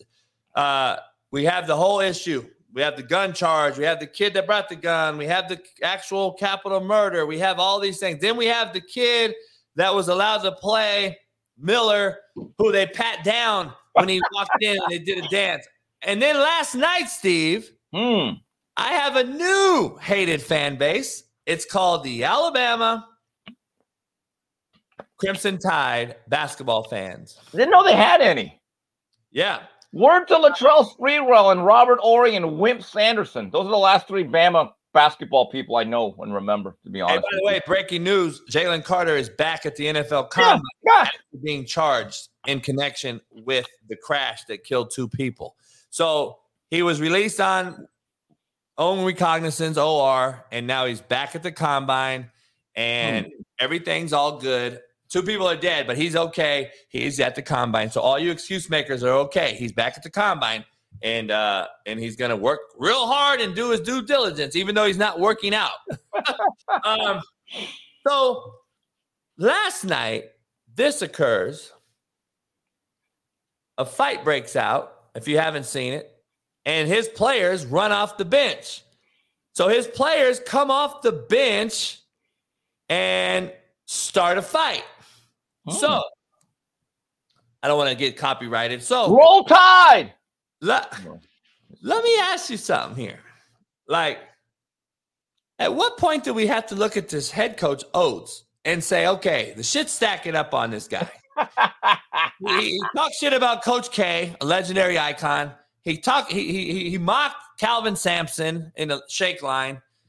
he had a murder with two players of his 14 roster spots involved, which is about 14% of his roster, Steve. I wish my I wish Steve, I wish 14% of my roster were killing people and robbing McDonald's. I would have been fired day one. 14% of your roster is quite a bit.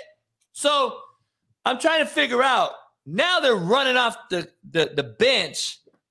Steve, when do we look outside and say, all right, these kids have no fucking respect for this guy? They really don't give a shit of what he says, what he does. And there's no fear factor, Steve. And I don't mean fearing oh. the coach as if he's going to beat your ass or fearing him as if he's going to blackball you from going to the NBA. It's a fear factor that we have lost in coaching that I'm I'm fearing I'm I'm fearful for letting you down, coach, because you've given me X, Y, and Z. You've given me the shirt off my back. You've given me this NIL opportunity. You've given me all this shit. There's no more fearing that, Steve. We don't fear letting our mentors down, our coaches down. We are just like, fuck you. You already gave me $3 million. I'm out here. I don't care. I'm bringing a gun over here. And you know, Steve, for a fact, there was more than just two guys at that murder that night of those Alabama kids shooting that kid. Well, at least this team still has a lot of fight in it. Uh, this what's going on right there? It kind of reminds me of Dennis Erickson at Miami at the end, but without the national championship pedigree. I, I just, you know, um, you show me a coach that's not respected, I'll show you an undisciplined team. Um, yeah, that, that's the sad thing about college basketball. The only things I remember about this particular season is stuff of that nature. And two of those incidents involving Alabama um, you know, and the guy's attitude, some of the stuff he said after the the incident, I was just like, man, this guy really doesn't get it. Um, I don't know what to really say other than you want to talk about March Madness. That's it. What's going on inside the Alabama basketball program? But um, you know, it's starting to be like it's starting to get crazy, right? Like people are starting to be like, wait up. It, it, I'm wondering if, if if, if this kid go if somebody goes out and robs McDonald's tomorrow, is he is that that's not even nothing. They're not even going to talk about that. Just show up to practice tomorrow. No, uh, he, he, would just consider that uh, another version of takeout or drive-through. But uh, look, winning's important there. I get it. Uh, you know, I'm not a Pollyanna, but there there has to be a point where the Alabama players themselves have to have a little self-awareness. You know what? Let's lay back this time. There's a lot of heat on us. And if we actually respect our coach, let's not put him in a position where then he has to answer, hey, can you control your club? Obviously, they don't. And I don't get I, it blows my mind that this guy is still there. You're at the home of Bear Bryant, you're at the home of Nick Saban. What no one's talking about, Steve, is this. When the starting DN next year for Alabama's football team has to play LSU in a meaningful football game, and he has a hiccup and he goes in the dorm room and a girl claims domestic violence or something like that with three other kids, and this kid was there. Saban has no wiggle room now, no leeway. And I, I have a few buddies on the staff, and Nick Saban is irate right now. What's going on? Because it is setting him up yeah. no wiggle room to get out of anything for his guys that fuck up in this coming season. Think about that. That no one's talking. Yeah, well, Nick Saban's probably thinking, "Oh, wait a minute, wait a minute. I coach the program people care about, and this bum's hurting me. I right, give me a break. I mean, I'm I mean, dead serious. I can't name another Bama-related person past Wimp Sanderson, longtime coach, had a good career there. Robert Horry, Mr. Clutch, and Latrell Sprewell. So, and I thought it's like it's one of those programs where you know they're a major program because they're in the SEC Division One. I. I don't recall Alabama ever even making the Sweet 16 in the last 20 years. I, I mean, don't, I don't. I, I don't know how many Alabama fans actually care about basketball. I really don't. I don't either. Um, okay, hold on. I'm gonna I'm gonna remove myself. You got the show. Put I'm gonna put this up. Is this guy wrong or right? Because he took a lot of heat for the Jalen Carter comments. I'm gonna make you big, and I'm gonna put this on. Because we we all agree it doesn't take a super scout to figure out that he's a phenomenal player in the interior. Mm-hmm. With Carter, there's some character issues. Does he get along with everybody? What's he like to deal with in the locker room? Those sorts of issues. I know it's early in the process, but I'm forewarning everyone out there. Carter's going to be kind of a hot button name when we talk about some of the intangible aspects of it. I hmm. think, though, with Pete Carroll sitting here at number two, who has a long history of taking guys that have quote unquote questionable character and then developing them and having it work out, it makes a lot of sense to me. But that will be the big discussion. It's not about his talent, it's not about his size, it's not about his explosive takeoff or finishing as a pass rusher. So he said he has character issues. Um, and everyone, like players and all these different guys were defending the kid. They were like, man, see, that's why kids get blackballed and da da da da da. Now, how do how does everyone gonna feel? Is it like a Skip Bayless situation? Is it is it Well, what are we doing look, this? these guys talk to people. They have sources. I, I don't think Todd McShay goes out there and says, you know, I want to ruin a kid's stock and cost them millions. He has a job to do. Uh, a, job of that nature, you're not going to always please everybody, and people are going to be upset. I, I, I'm not saying that proves Todd's point, but it's not a great look for Jalen Carter. And and and the the NFL clubs and certain members of the media, as they delve deep, will have information that the general public doesn't. Now, one incident does not necessarily brand a human being for life. We have to be fair about this. Maybe Jalen Carter never makes another really bad mistake of this nature again. Maybe at heart he really is a big teddy bear. Uh, I, I just wish that he wasn't doing the stuff he did because again, um, it, it, it's one thing to do drugs by yourself in a loaded room and you get sky high. Don't really care. That's on you. You want to ruin your insides. That's on you. When you start to participate in activities that could adversely affect individuals that had nothing to do with your decision, I look at it in a different way. I'm a hardliner about that. So I don't know, but I, I do think Todd McShay now, I know a lot of people were so offended he said it. Hey, folks, he has a job to do. If he has enough information that he feels I can go on with this in front of millions of people, I, there's a reason why he said it, and I don't think it's of a personal nature. I don't I don't know if driving a car irresponsibly is bad character. Um, but I do think it is irresponsible that you're not mature enough to have a car of that stature that you earned through an NIL deal that actually ended up killing two people, regardless of the scenario, regardless of how the thing played out. The bottom line is I don't I don't think you I think you made a mistake. We all do. I don't think you're a bad character. But McShay's saying there's other shit going on. Right. So Right. like, who knows? He knows more than I do. Um, as far as that goes, but we'll see. We'll see how it goes. Aaron Rodgers, Steve, coming out of the darkness. He didn't go on McAfee, which I thought he would. He went on someone else's show. I guess he's one of Rogan's guys for the uh, one of the the supplement companies, and basically it's come out, and I'm I'm kind of losing care for him. Like I don't really care for him no more. I I'm not gonna say I don't like him because I don't know him. I don't I don't care now what he does, and now to me, he is just uh he wants to be heard every day. And I'm like, for a guy that says he don't, he wants to be on the low low. He's sure on everybody's fucking podcast. And I'm just like, dude, I'm tired of hearing you about just do something or don't do it. Like you're Aaron Rodgers. Like just do something. I'm tired of the podcast though. Yeah, you know, there's the here's the thing I wish for Aaron Rodgers: make a decision. Are you going to play and then pick a team, work out a deal, be a leader? He's been terrible. He's been a terrible offseason quarterback in a sense that he has not done the duties of a franchise quarterback like many others.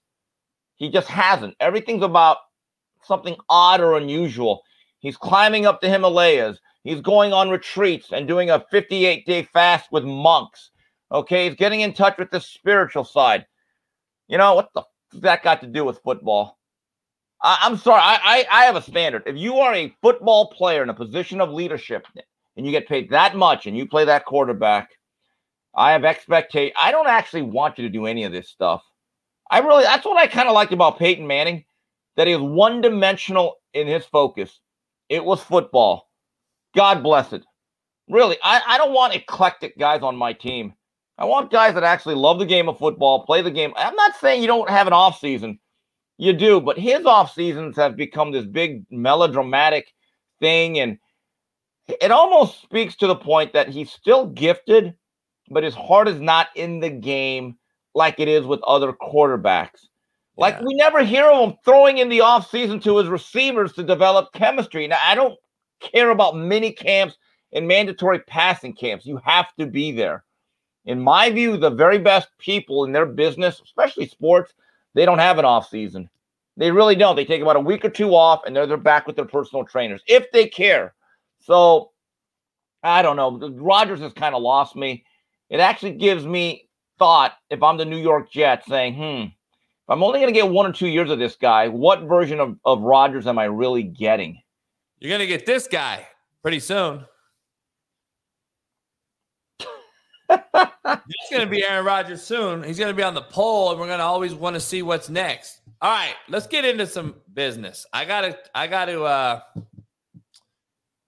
I want to talk to you about your top 10 college football teams of all time.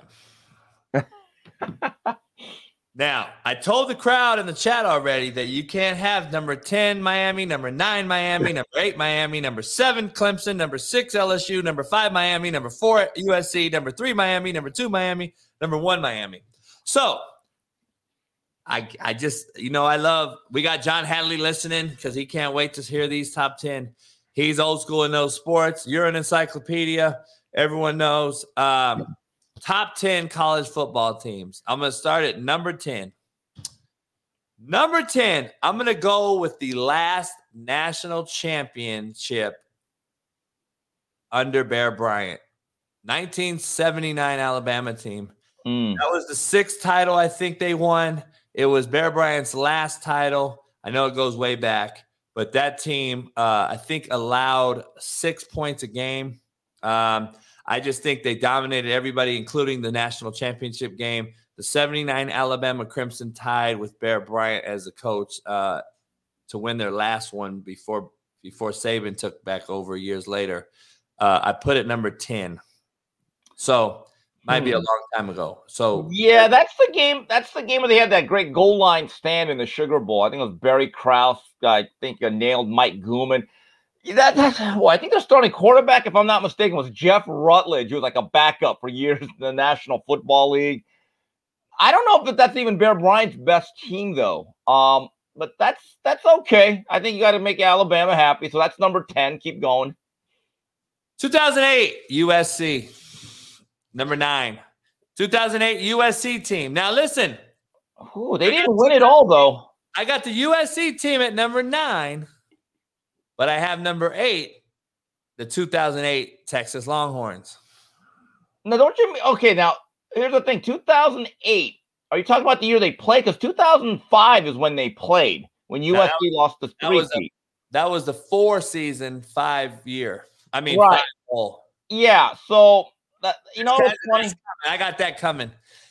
I actually thought under Pete Carroll, they could have won two or three more national titles after 2005 if there was a playoff system in six and eight. Specifically, I thought those two years they were playing as well as anybody by the end of the season. Oh no, by far. And people don't realize, and I've talked to both Lane Kiffin, Sarkisian, different guys that coach under both Nick Saban and Pete Carroll. There's a reason that Nick Saban is who he is right now, and that's because Pete Carroll is in the NFL. By the way, the 2008 season, Mark Sanchez, I thought was really playing well. I, I you know if he returns in 2009, they probably win it. I still remember that 2008 year. They were thought of as maybe the greatest team of all time. They beat Ohio State early on at the Coliseum. People were anointing them at 2 and 0 as this is going to be one of the great teams. The next week, Thursday night, they go up to Corvallis, Oregon, and they could not stop Jacquizz Rodgers. It's one of the most stunning upsets I've ever seen. The Rodgers brothers, by Yeah. the way. Uh, Yeah. I remember it like yesterday because Carroll always struggled in Corvallis. Yes, lost to them in 2006, which, which also cost them a shot at a national title. Yep. And it's it's unfortunate. So I got the eight Texas Longhorns as number eight. And then at number seven, I have the 18 Clemson Tigers. Mm, yes. Yes, the Clemson for about three, four years. They're going to talk about their quarterbacks. Obviously, two transcendent players in Deshaun Watson and Trevor Lawrence, but the strength, most loaded roster, top to bottom. but the defensive line, D-line literally Receivers. for about a three-year stretch from Dexter Lawrence to Christian Wilkins to Clelin, they literally had backups that would get drafted, and they were so good on the interior. And you know what I liked about Clemson the last the, during the Dabo Swinney run, right? Look at the teams they've beaten the last dozen years. They've beaten like every national championship team. Um, they beat LSU. They hammered Ohio State one year, 31 nothing in the playoff. To beat an, an Urban Meyer team 31 nothing is amazing. And then you had great talent from Sammy Watkins and Nuke Hopkins and uh, uh, Travis Etienne. But those defensive lines, I thought, really set them apart. All right. You know, I'm partial. I'm old school, just like you. I ca- I'm not. I'm not the anointing one. Um, so quickly to anoint teams. Number five, I got the 19 LSU Tigers. You know what? I actually think they should be a little bit higher. Best offense I've ever seen. And they had 17 guys drafted. Joe Burrow could be an all time great quarterback. They had an NFL receiver room. Let's just be honest about it. They, they had third and fourth receivers that are in the pros now. They had a first round running back in Clyde Edwards Helaire. Randy Moss's son was a productive tight end. And their defense had Patrick Queen. They struggled early on in the year, but they still had guys drafted. I, I actually think they make a case for top three. Uh, uh, yeah. Um, I don't know. I don't know. Well, let's just all right. Number four, the 1995 Nebraska Cornhuskers. Oh, too low. So there, here's the thing, though. Too low. In my criteria, I'm going to go through this and say, okay, could that 19, even though we'll never know, could that 19 LSU team fuck with that Nebraska Cornhusker team? In my opinion, no. Well, look, Why? let me just Because say Nebraska would run triple option down your throat. And we talk about the best offense. That Nebraska offense averaged 52 points a game. Coach, I'm going to say something right now. Uh, they're actually Nebraska. I have them higher. And That Tommy- 95 team? yes, and Tommie Frazier is as good as any college quarterback I've ever seen. That, that does not mean NFL potential. That does not mean attributes. I'm talking for the role that he played. Wait, you're people- saying they should be higher or lower? I think they should be. They they they, they challenge for number one. Okay, okay. I got Tommie Frazier, when people make a big deal about Tim Tebow, I say, yeah, I, I saw a guy that was just as good. Tommie Frazier, the pride of Bradenton, Florida. He was tough. He was smart.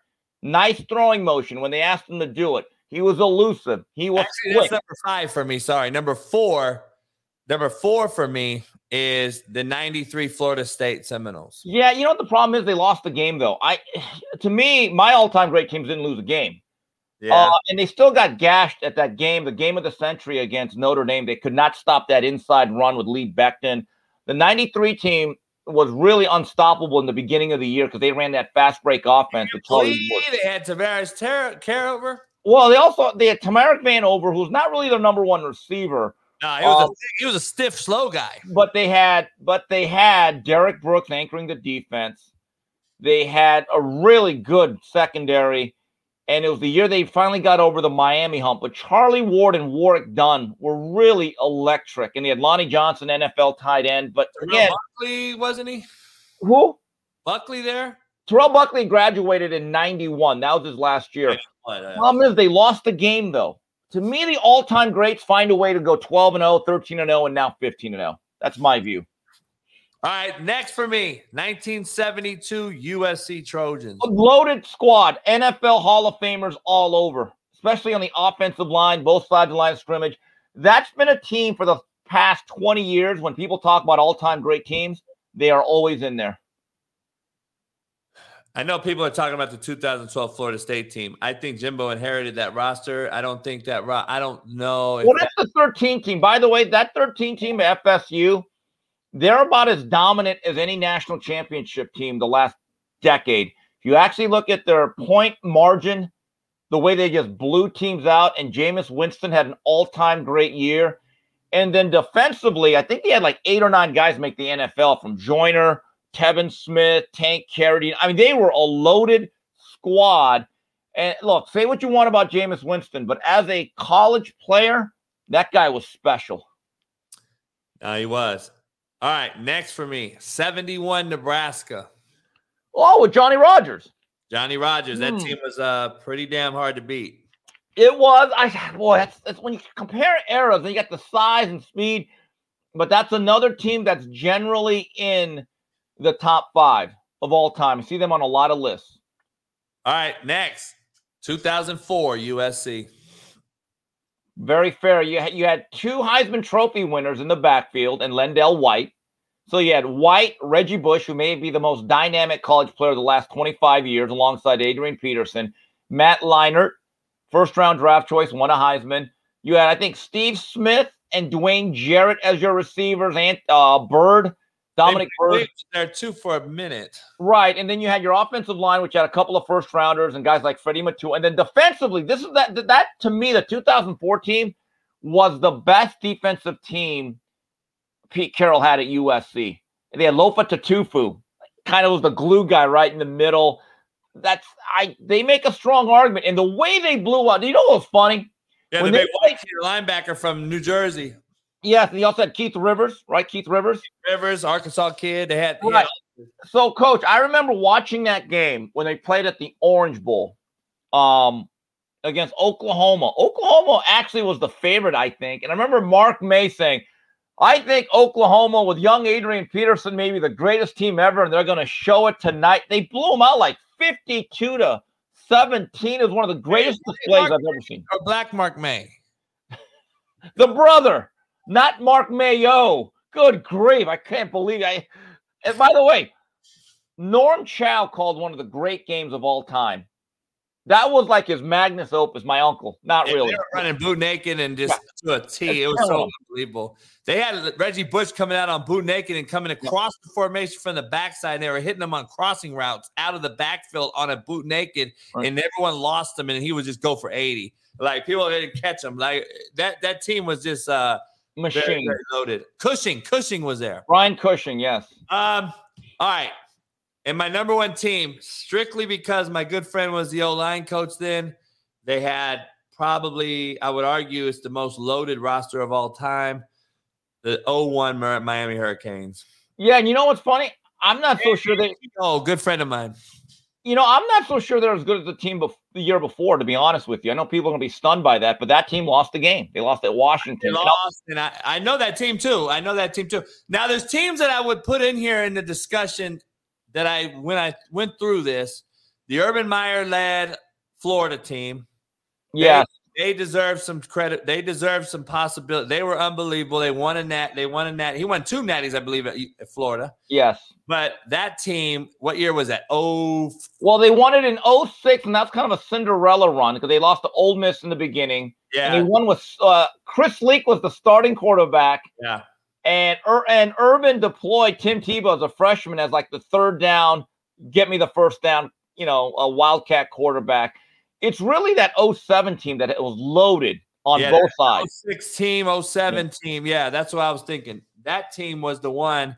And you had his Ohio State team, no one wants to talk about. His first year at Ohio State, he went 10 and 0, but they were on probation and couldn't play in a bowl game. Do you remember that? Yeah, they actually went 12 and 0, but the team that beat Alabama in the semifinals, they had Zeke Elliott, they had all sorts of NFL wide receivers. What's funny was the oh, the 2015 Ohio State team was thought to be a great team, and they were, but they they they were kind of frustrating. And they had issues, and they lost the game to Michigan State at home, and they only scored like 17 points that game. They lost on a, and I remember Zeke Elliott said after the game, uh, "Our coaching staff blew it. I should have got the ball more." I'll never forget that. Um, coach, the 2000 Miami team, I think actually may have been better than the 01 team for one couple reasons. They had Dan Morgan, who who won every defensive award that year, and at wide receiver, what was interesting, Andre Johnson was great in 02, right? Going to be a future Hall of Famer. But the receivers in 2000 were Reggie Wayne, who might be a Hall of Famer, and Santana Moss. I thought as a duo, they were as good as anyone at Miami by the time they were through. Um, It was great. Who was the tight end? the tight end was Jeremy Shockey. Shockey, and then What about- came after, right? Olson came about five years after. Now, here's the funniest thing The best Miami team ever might actually be the 1986 team that blew the Fiesta Bowl. One of the poorest jobs of coaching ever. I love Jimmy Johnson. You give that ball to Alonzo Highsmith 10 more times and don't let Vinny Testaverde literally throw that game away. Jimmy Johnson has said that's the finest college football team I've ever seen. It's the finest one I've ever coached. It's the finest one I've ever been associated with, but they did not win it. I, that almost disqualifies them. Now, about 95 Nebraska. I, I think that team in Miami 01 are the two best. I, I don't actually argue with people that have them interchange. And I'll tell you why that team was great, in my view, as great as they are. Tommie Frazier was a couple of bad plays in the 94 Orange Bowl when Bobby Bowden won his first national title. I thought Nebraska got the short end of the stick on every bad call. Tommie Frazier should have won three national titles. Okay, now Yeah. The, the running backs were Lawrence Phillips, and the backup was Ahman Green, who's a beast, right? They had NF, they had a great offensive line. A couple guys got drafted, but defensively, the black shirts, if you actually look at that roster, they had about on the two deep, they had about 15 guys or 16 guys get drafted from Mike Brown, Michael Booker, uh, bunch of LA kids on that roster, yeah, brother. Jer- uh, Wistrom, Grant Wistrom was on that team. Garrett Tomich was on that team. The Peter brothers were on that team. Uh, they also had Tyrone Williams, longtime cornerback for the Packers, big, strong guy. They had a great little rover by the name of Terrell Farley. And that was the difference with Nebraska when they started to win it. They started to employ a little bit more speed. So that's a team that I, I always say it's either 01 Miami or Nebraska of 95. And I, I'm not going to lie to you. In terms of coaching, I think Larry Coker was below average. Any team that could win it with Larry Coker probably is a great team. But in a big game situation, who would you rather have preparing your team, Tom Osborne or Larry Coker? It's an easy uh, no question. doubt. It's an easy But- question. There's some other teams though that we haven't talked about, but they're like the, the, the 99 Florida State team that beat Michael Vick's Virginia Tech team. Great team. It was a good team too. I I, thought I don't know if they would have been able to handle that Nebraska team. Well, I don't. That would have been tough. But let, let's just put it this way: people forget Peter Warrick was a lock for the Heisman until he went on his shopping spree at Dillard's. Peter Warrick at the college level may be the most elusive wide receiver I have ever seen. His ability to make people miss. Percy Harvin would be my, mine. Yeah, Percy was like more explosive. Percy had more explosion and probably more top end speed. Peter Warrick had footwork like Fred. I've never seen a guy. Johnson feet. Yeah, I mean, but uh, Peter Warrick could get a little shuttle screen or a, a smoke screen and make eight guys miss. I've never seen anything like it. Uh, Weinke at the college level at 38 years old was great. And defensively, they had a lot of guys make the National Football League. That that was like the last. Well, no, 2000 was a good year for Florida State too. Um, let me see what other teams really stood out. You know, the one team that frustrates me to this day Hey, Terrell Terrell Farley uh, actually went to Independence Community Yeah. College. fast little guy, number 43, if I remember. Yeah. Um, the one Miami team I thought is as good as any Miami team ever, and they lost two games that year was in 1990. I know players on that team. Claude Jones, great friend of mine. He was the starting guard, played right next to Cristobal. I talked to him often. He says, Steve, to this day, because I have three national title rings from my time at Miami. I lost four games my whole life. Said Steve, that 1990 team, I don't know how we lost twice. It, it's one of those years, coach. The team could never really get it together. Dennis Erickson had some of the most talented rosters of all time. Well, he could thank thank the great Jimmy Johnson.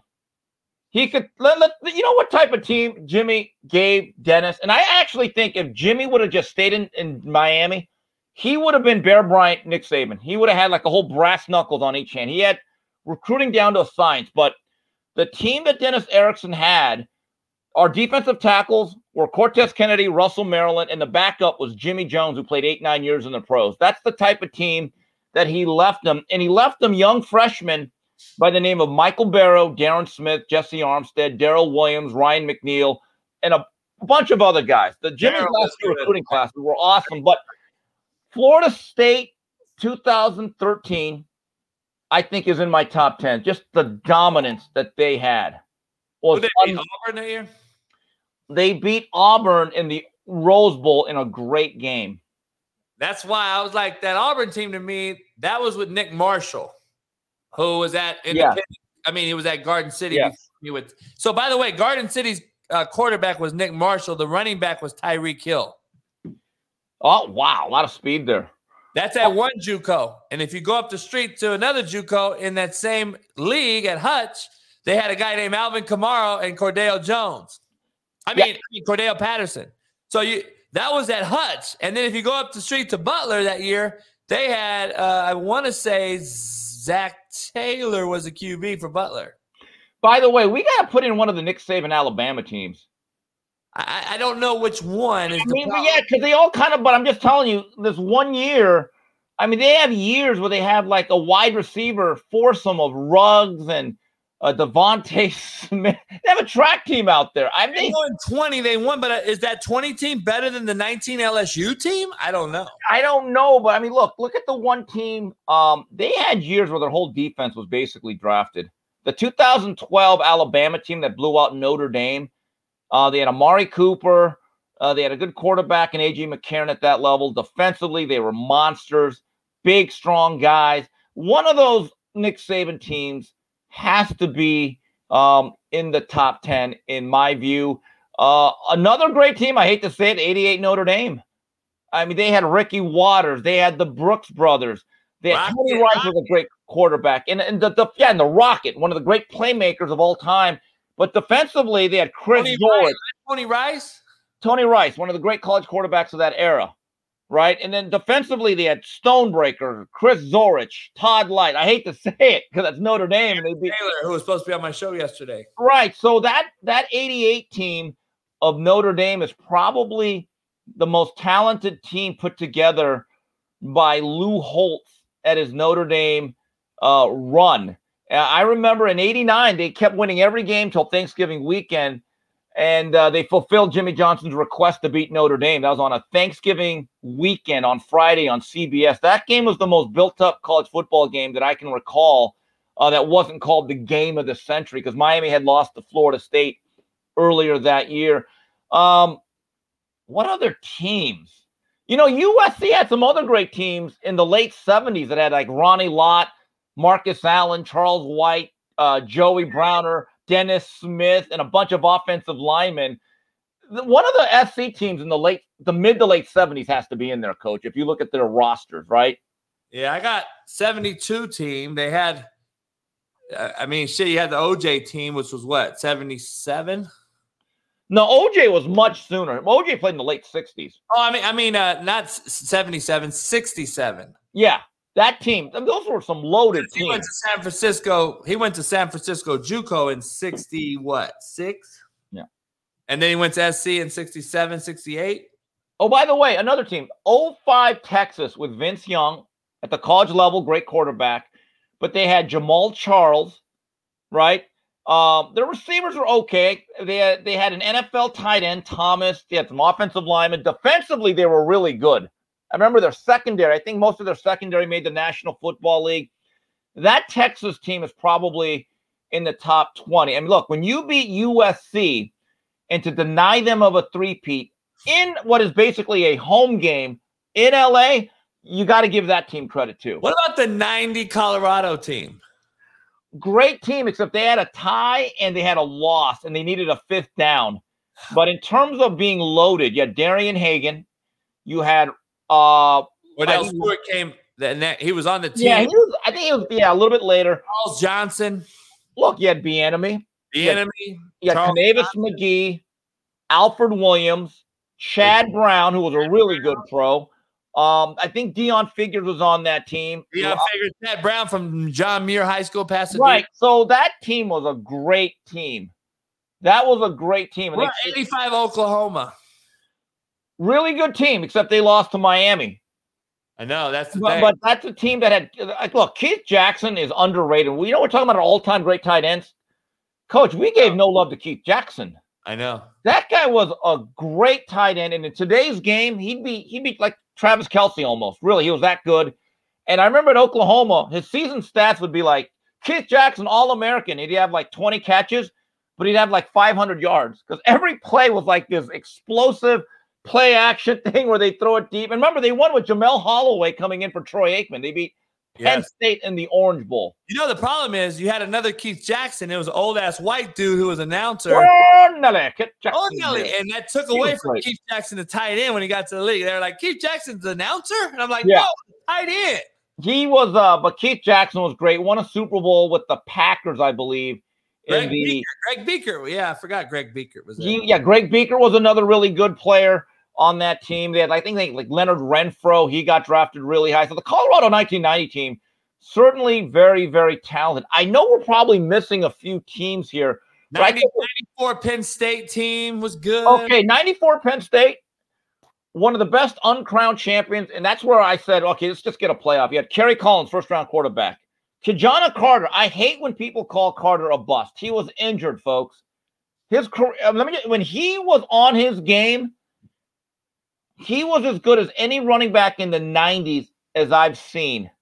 When you watch a, a healthy Ki-Jana Carter, I said that guy's going to be a thousand yard rusher for a decade. It's really a shame that his first carry um, as a pro, he blew out his knee basically. Then your your wide receivers, you had like Bobby Engram, you had Kyle Brady at tight end, you had a couple linemen make the pros. Who's the backer, the big backer? Uh, The you know what their defense struggled that year. That's what kind of kept them out of the national title thing. But I don't remember their defense having that many NFL guys.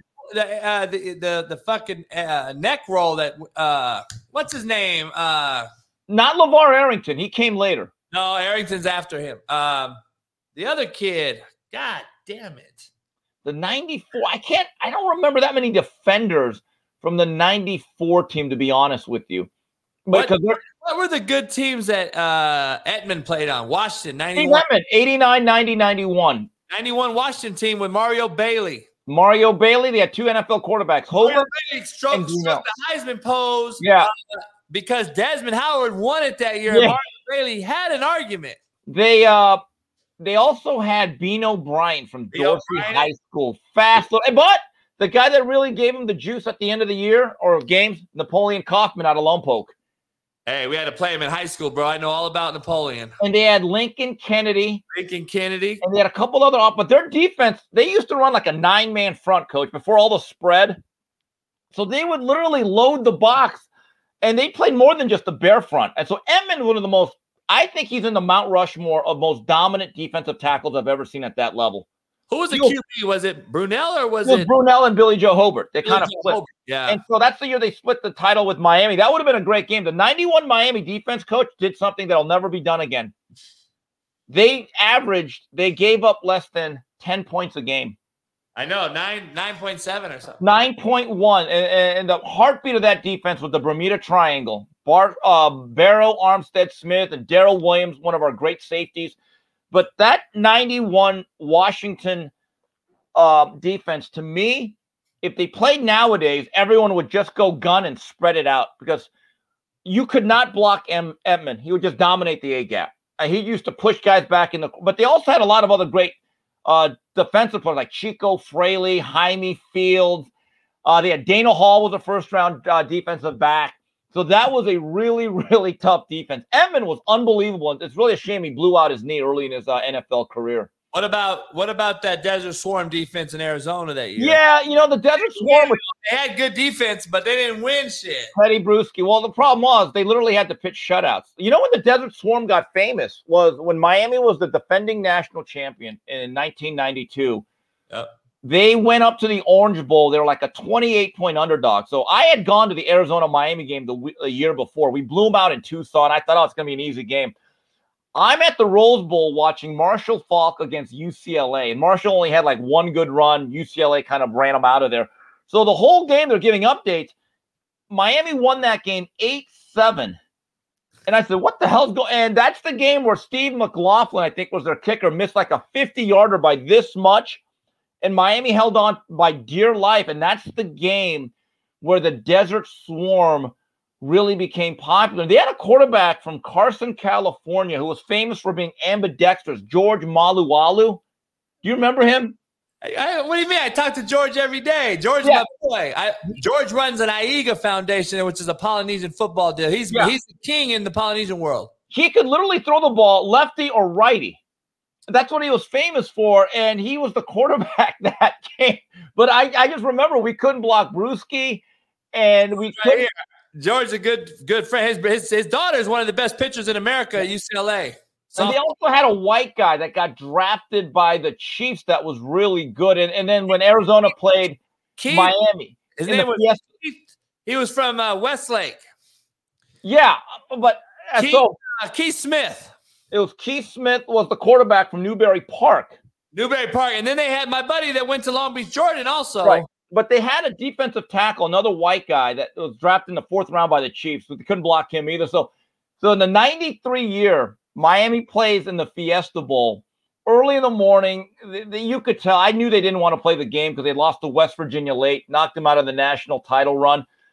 Arizona blasted Miami 29 nothing. We literally could not get into a three step drop. I've never seen us. And I knew right then, I told my buddy, Erickson's out of here. He's lost control of the program. so, yeah, the Desert Storm, they they didn't get a lot of help. They did not get a lot of help offensively uh, from Dick Tomey's unit. Another, what are other teams that we like? But Florida State, I've all, I've always said Florida State, some of their best teams did not win the national title. That UCLA team that lost to Miami at the end of the season when they should have played them game one. Yeah, but you know what, Coach? That defense couldn't stop. That defense could not stop a leaky faucet. Nah, they couldn't at the end. They couldn't throughout the year. They were pretty consistent. Um, but I look at Florida State. The '87 Florida State team was a great team with Deion Sanders. Uh, they had the Fab Four receivers. They lost to Miami by one point when Bobby decided to go for two at the end. Um, the 1997 Florida State team, I thought may have been one of the two or three best teams Bobby Bowden ever put together. And they lost to Florida late at the swamp. Now, coach, this is one of the greatest jobs I've ever seen by a coach. Steve Spurrier literally rotated quarterbacks every play. It was Noah Brindise and Doug Johnson. And that game, I actually watch once in a while. The play calling he came up with with that game late to get the ball to Jacquizz Rodgers and guys of that, I said, wow. Spurrier really is great offensively, but that 97 Florida State team in a playoff, I actually think they may have beat Michigan or Nebraska. I thought they were that talented. The 95 Florida team, I think, got waxed by Nebraska. Well, they only lost 62 21. Yeah, that that Florida team was They had a lot of NFL talent, but they were soft, and that was that was the year. So they get blown out in that game, right? And the and the, the defining play was near the end of the third quarter. Frazier runs like an option. Play gets bottled up. Coach, Frazier literally bl- broke like nine tackles. He literally was shrugging guys off like Tecmo Bowl, Bo Jackson 88, and it was the most embarrassing play. So that's the year that Spurrier said, okay, I got to fix my defense. They brought in a guy by the name of Bob Stoops, and they won a title two years, uh, a year or two later. In fact, the next year they did, 96. Yeah, uh, Sean Waffle brought it up. I was just about to talk about the 97 Nebraska team, too, that Frost was on. They were loaded. They beat that Florida team. I mean, they beat that uh, Yeah. Peyton Manning Tennessee team. Yes, they did. They throttled them with Scott Frost as the quarterback. Ahman Green. They had, Ahman Green is so underrated. Yeah, they had is uh, so underrated. But I'm just telling you that 95 Nebraska team, when you watch them and the way they got off the ball, the way they would just body punch and punish people, it was a. And I'm just telling you, Tommie Frazier, to me, when they say Tim Tebow, greatest quarterback ever in college, I say nope, Frazier. I, I'm just telling you, look at you, you know what's funny though, Coach, because he ran a lot of option, his stats don't look good. But when you watch the game, Tommie Frazier played winning quarterback. He did like look, the year they won it in 94, right? They beat Miami late. Warren Sapp was Superman for about three quarters. Remember, they had that white guy, Brook Berringer, was the because Tommie had the blood clot, Brook- right? Brook run. Brook was a big, strong guy. People actually thought he could get drafted, but he just did not have the speed or the twitch. So, so Osborne just said, "You know what? We're going to ride with 15," and it was his athleticism and his quickness against a tiring Miami defense that was the difference. Because if he never comes really back in, I think Miami actually finds a way to win that game, even though the offense was throttled late. Tommie Frazier was special. Great football. Darian. Darian Hagan, Jamelle Holloway. Yes. I, I would even say Scott Frost, but Charlie Ward. That to me, he did everything, and that Coach, you know what's funny about uh, you mentioned Charlie Ward. A couple nights ago, the ACC network uh, they did a one-hour documentary that they produced a couple years ago called Charlie Ward, Twice as Nice. Think about what a great athlete this guy was. Not only did he win a national championship in football, Heisman. the Florida State team, I think, made the Sweet 16 in basketball. I forgot they had Sam Cassell and Bobby Sura. So that's three. NBA guys. Pat Bobby Kennedy had. team. Yeah, So think about how great of an athlete Ward was. Not only does he win the Heisman, the national title, but in, in that era, he beats Duke in basketball and Miami in football. So when we talk about Bo Jackson, Deion Sanders, you know what? Let's not forget about old Charlie Ward there. but then he played like twelve years in the NBA. guy was a hell of an athlete. And you know what's funny? He's one of the most revolutionary quarterbacks of this era we don't talk about because his first two games at Florida State, he started in 92, coach. And this is where system and style matters. He threw eight interceptions behind center in that Bobby Bowden pro style. So they're losing a game. I remember watching this game. They're down 21 7, quarter to go. Got Georgia Tech and Bobby Dodd. He looked terrible. So Mark Richt was the quarterback coach and, and uh, Coach Scott, Brad Scott was a coordinator. They got so desperate, they said, "Oh Jesus Christ! All right, you know, just go shotgun spread, no huddle, let Charlie make shit up as he." And guess what? That's how the fast break was born, which they ran for the next twelve years. But Charlie Ward under center, huddling, was below average. Shotgun spread, up tempo, one of the greatest college quarterbacks you'll ever see. So it goes. Wardle- I mean, because Spurrier was doing it across town. Yeah, but he didn't go up tempo though. No, no, no. And a he lot of his stuff was under center. Get, you know, then Yeah. he got Wuerffel later, and he Right, started. but but Charlie was not that tall. So No. him and a gun, and they used to run, and they had like they didn't have great. They had Kez McCorvey was a really good possession receiver, but man, Charlie Ward in a shotgun spread could see the whole field and his ability to extend plays and run and be safe. Brilliant player, brilliant athlete, and a great human being. Hey, I just thought of something too. Sean Gilbert, Oh, underrated. Aliquippa, Aliquippa's finest. hey, underrated lineman. Um, You know what the problem with John Gilbert was, though, Coach? Hold on. He was the number three pick by my LA Rams after the 1990 season. When he wanted to play, he was unbelievable. You know what the problem is? The motor was not great. He did not have a great motor. no, it was too fat. Oh, you mean like Albert Haynesworth, one of your top 20? Oh, my. I'm still getting over that one, Coach. God, Hey, he a- Albert Haynesworth. He was I wanted to get McChesney on there to cuss you out. he was a dude though. He was a dude. Um, Hey, so before we you get out of here, this right here, Mac Jones. Rumors are coming out that Belichick had to tell the staff not to yell at him because he was too sensitive and he couldn't get yelled at. I think it's terrible. Bill, be who you are. What do You're we an do alpha- nowadays? I hate that. I hate that. You know, look, if you can't take tough coaching, get the f- out of here. Now, look, let's be fair to Mac. No one deserved Matt Patricia as an offensive coordinator. That was not fair to him. That's a mistake on Bill. But if Bill is all about the Patriot way and the culture, coach the kid. Get him out of there then. All right. What about this kid? This guy came back after retirement after six months off. He said, Now I should be ready to go.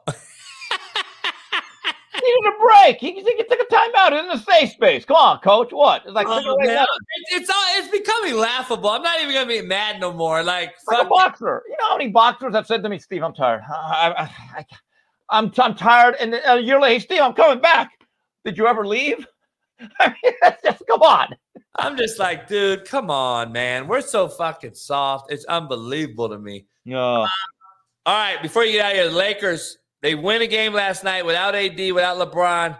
Um, are they gonna make the playoffs? They might. I, I don't know. Uh, Without LeBron, it's kind of tough. I, I hope they don't because I want this LeBron era to be over. I, I, I want to go back to being a Laker fan. I know people hate me for it. I don't care. Um, I don't care about the NBA. I really don't. If someone said, Steve, do you want to watch today's game on TNT or w- w- would you rather watch YouTube stuff of the Showtime Lakers and the Bird Lakers and the Pistons and Michael Jordan, of course? I'd Let be me- like, punch up the YouTube.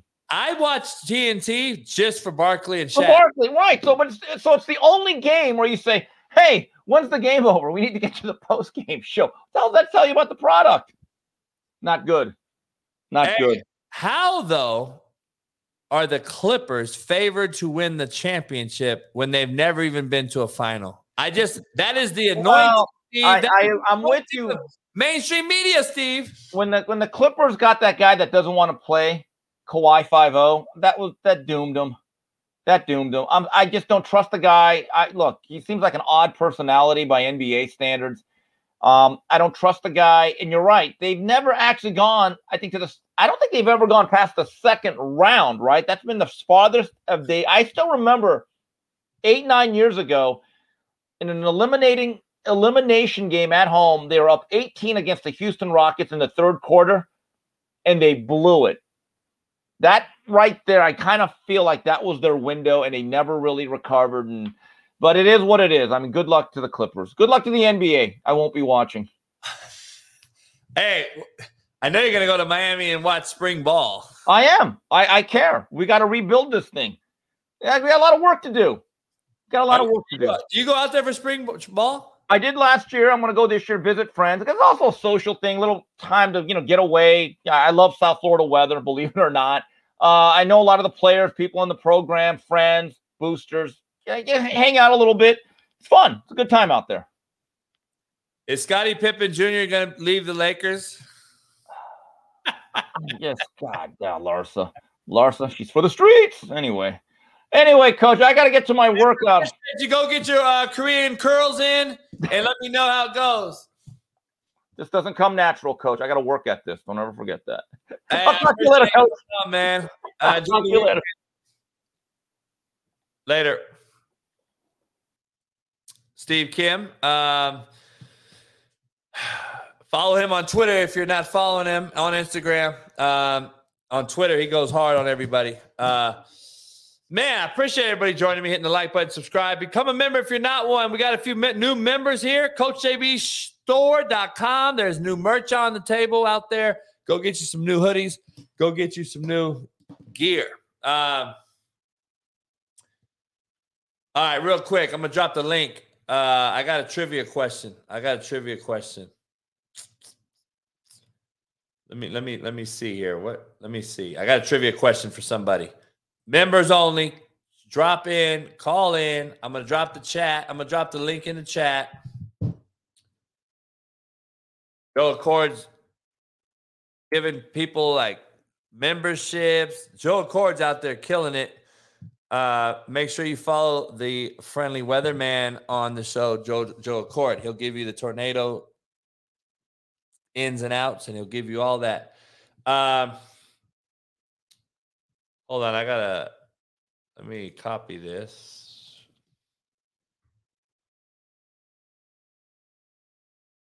Um, Hudson, what up? What up? What up? What up? All right, man, you ready for a hoodie? Shoot, I'll do. I'll do the best I can. Then after that, I got. I got to ask you a question about. All some ask the question first. I don't know. Why are you on Alabama? Why are you on them saying Brandon Miller this? Like, if he did it, he would have been arrested.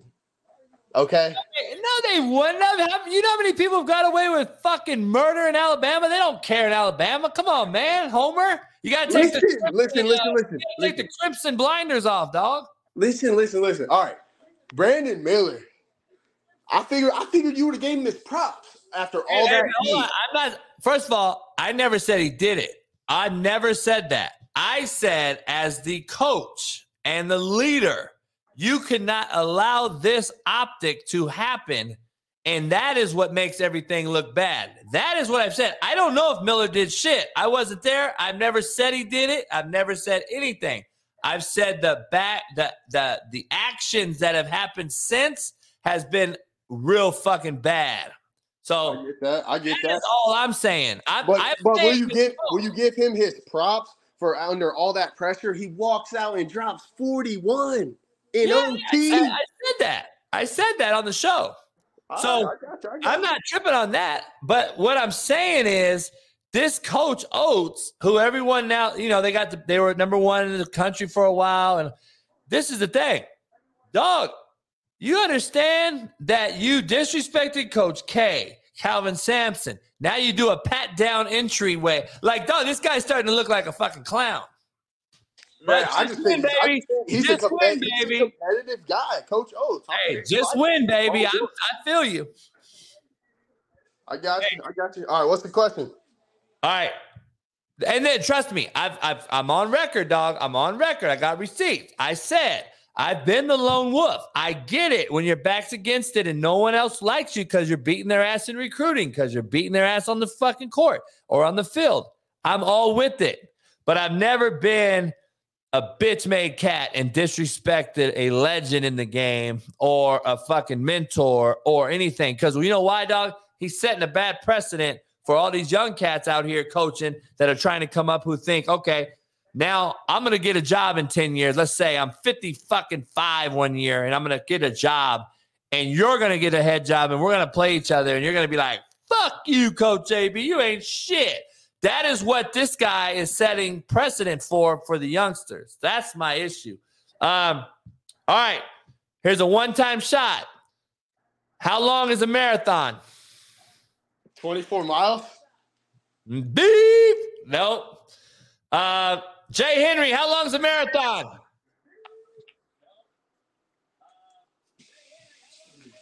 What's up, coach? Jay, what happened? You fucking got Boost Mobile. Uh, who's that? Your your jack off buddy? No, that's that's my that's my college teammate. What up? Oh, okay. Hey, The recovery boots. You know what I'm saying? what is it? The recovery boots. What the fuck is that? It's like for recovery. You know what I used to use? An ice bath? Fucking ice.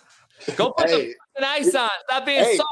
The, hey, the new hey, the new the new uh research shows that you know ice might not be as good for you as you think. It restricts blood flow, doesn't let the white blood cells get to you and take care of you. Know what I'm saying? Hey, look at you in Kenny's class. hey, you a Kenny's major? Nah, not yet. Hey, rise, dog. Rest, ice. What? What? You know that whole thing? Rest, rest, ice, compression, elevation. Come on, man. I got you. I got you. Well, I appreciate you having me on. You have Hey, a good man, day. keep going out there and teaching the youth. I appreciate you. All right, yes, sir. Later. Um, Jay, what up? Jay, your shit ain't working, dog. You got Boost Mobile. Um, come on, Alabama fans, save it for the football season. I know you guys got your homer blinders on. I I love the homers. I love it. I do. I love you guys having your team's backs. I really do. But let's be real. Bad look. Bad look. Um, that's just my opinion, dog. I don't have no dog in the fight. I don't really care. Um, LIV golf. What is that shit? You put the little sign, you put the sign over PGA. Live over Brian, you're wrong. Brian Martinez, you're wrong. You are wrong, Brian Martinez. It's 26.2 miles. Come on, man. It's a fucking marathon. Everybody knows a marathon 26.2 miles. Hey, I appreciate everybody, man. I got to get out of here. I got to get ready for some more audio book reading chapters. I got a guy coming over to fix something in my house, and then I got to get to the book. I got to get this audio book out there so I can start on the second book. Mediocrity is the new excellence. You already know the title. Can't wait to get after it, man. I appreciate everybody coming on in. Hit the like button before you get out of there. We should have 300, 400 likes. Why don't I get 400 likes? How hard is it to hit a like button, man? Hit the like button on the way out the door. And uh, I will see you guys on the other side as uh, I'll be back first thing in the morning. Appreciate everybody coming on in. And uh, I'll see you tomorrow. Peace.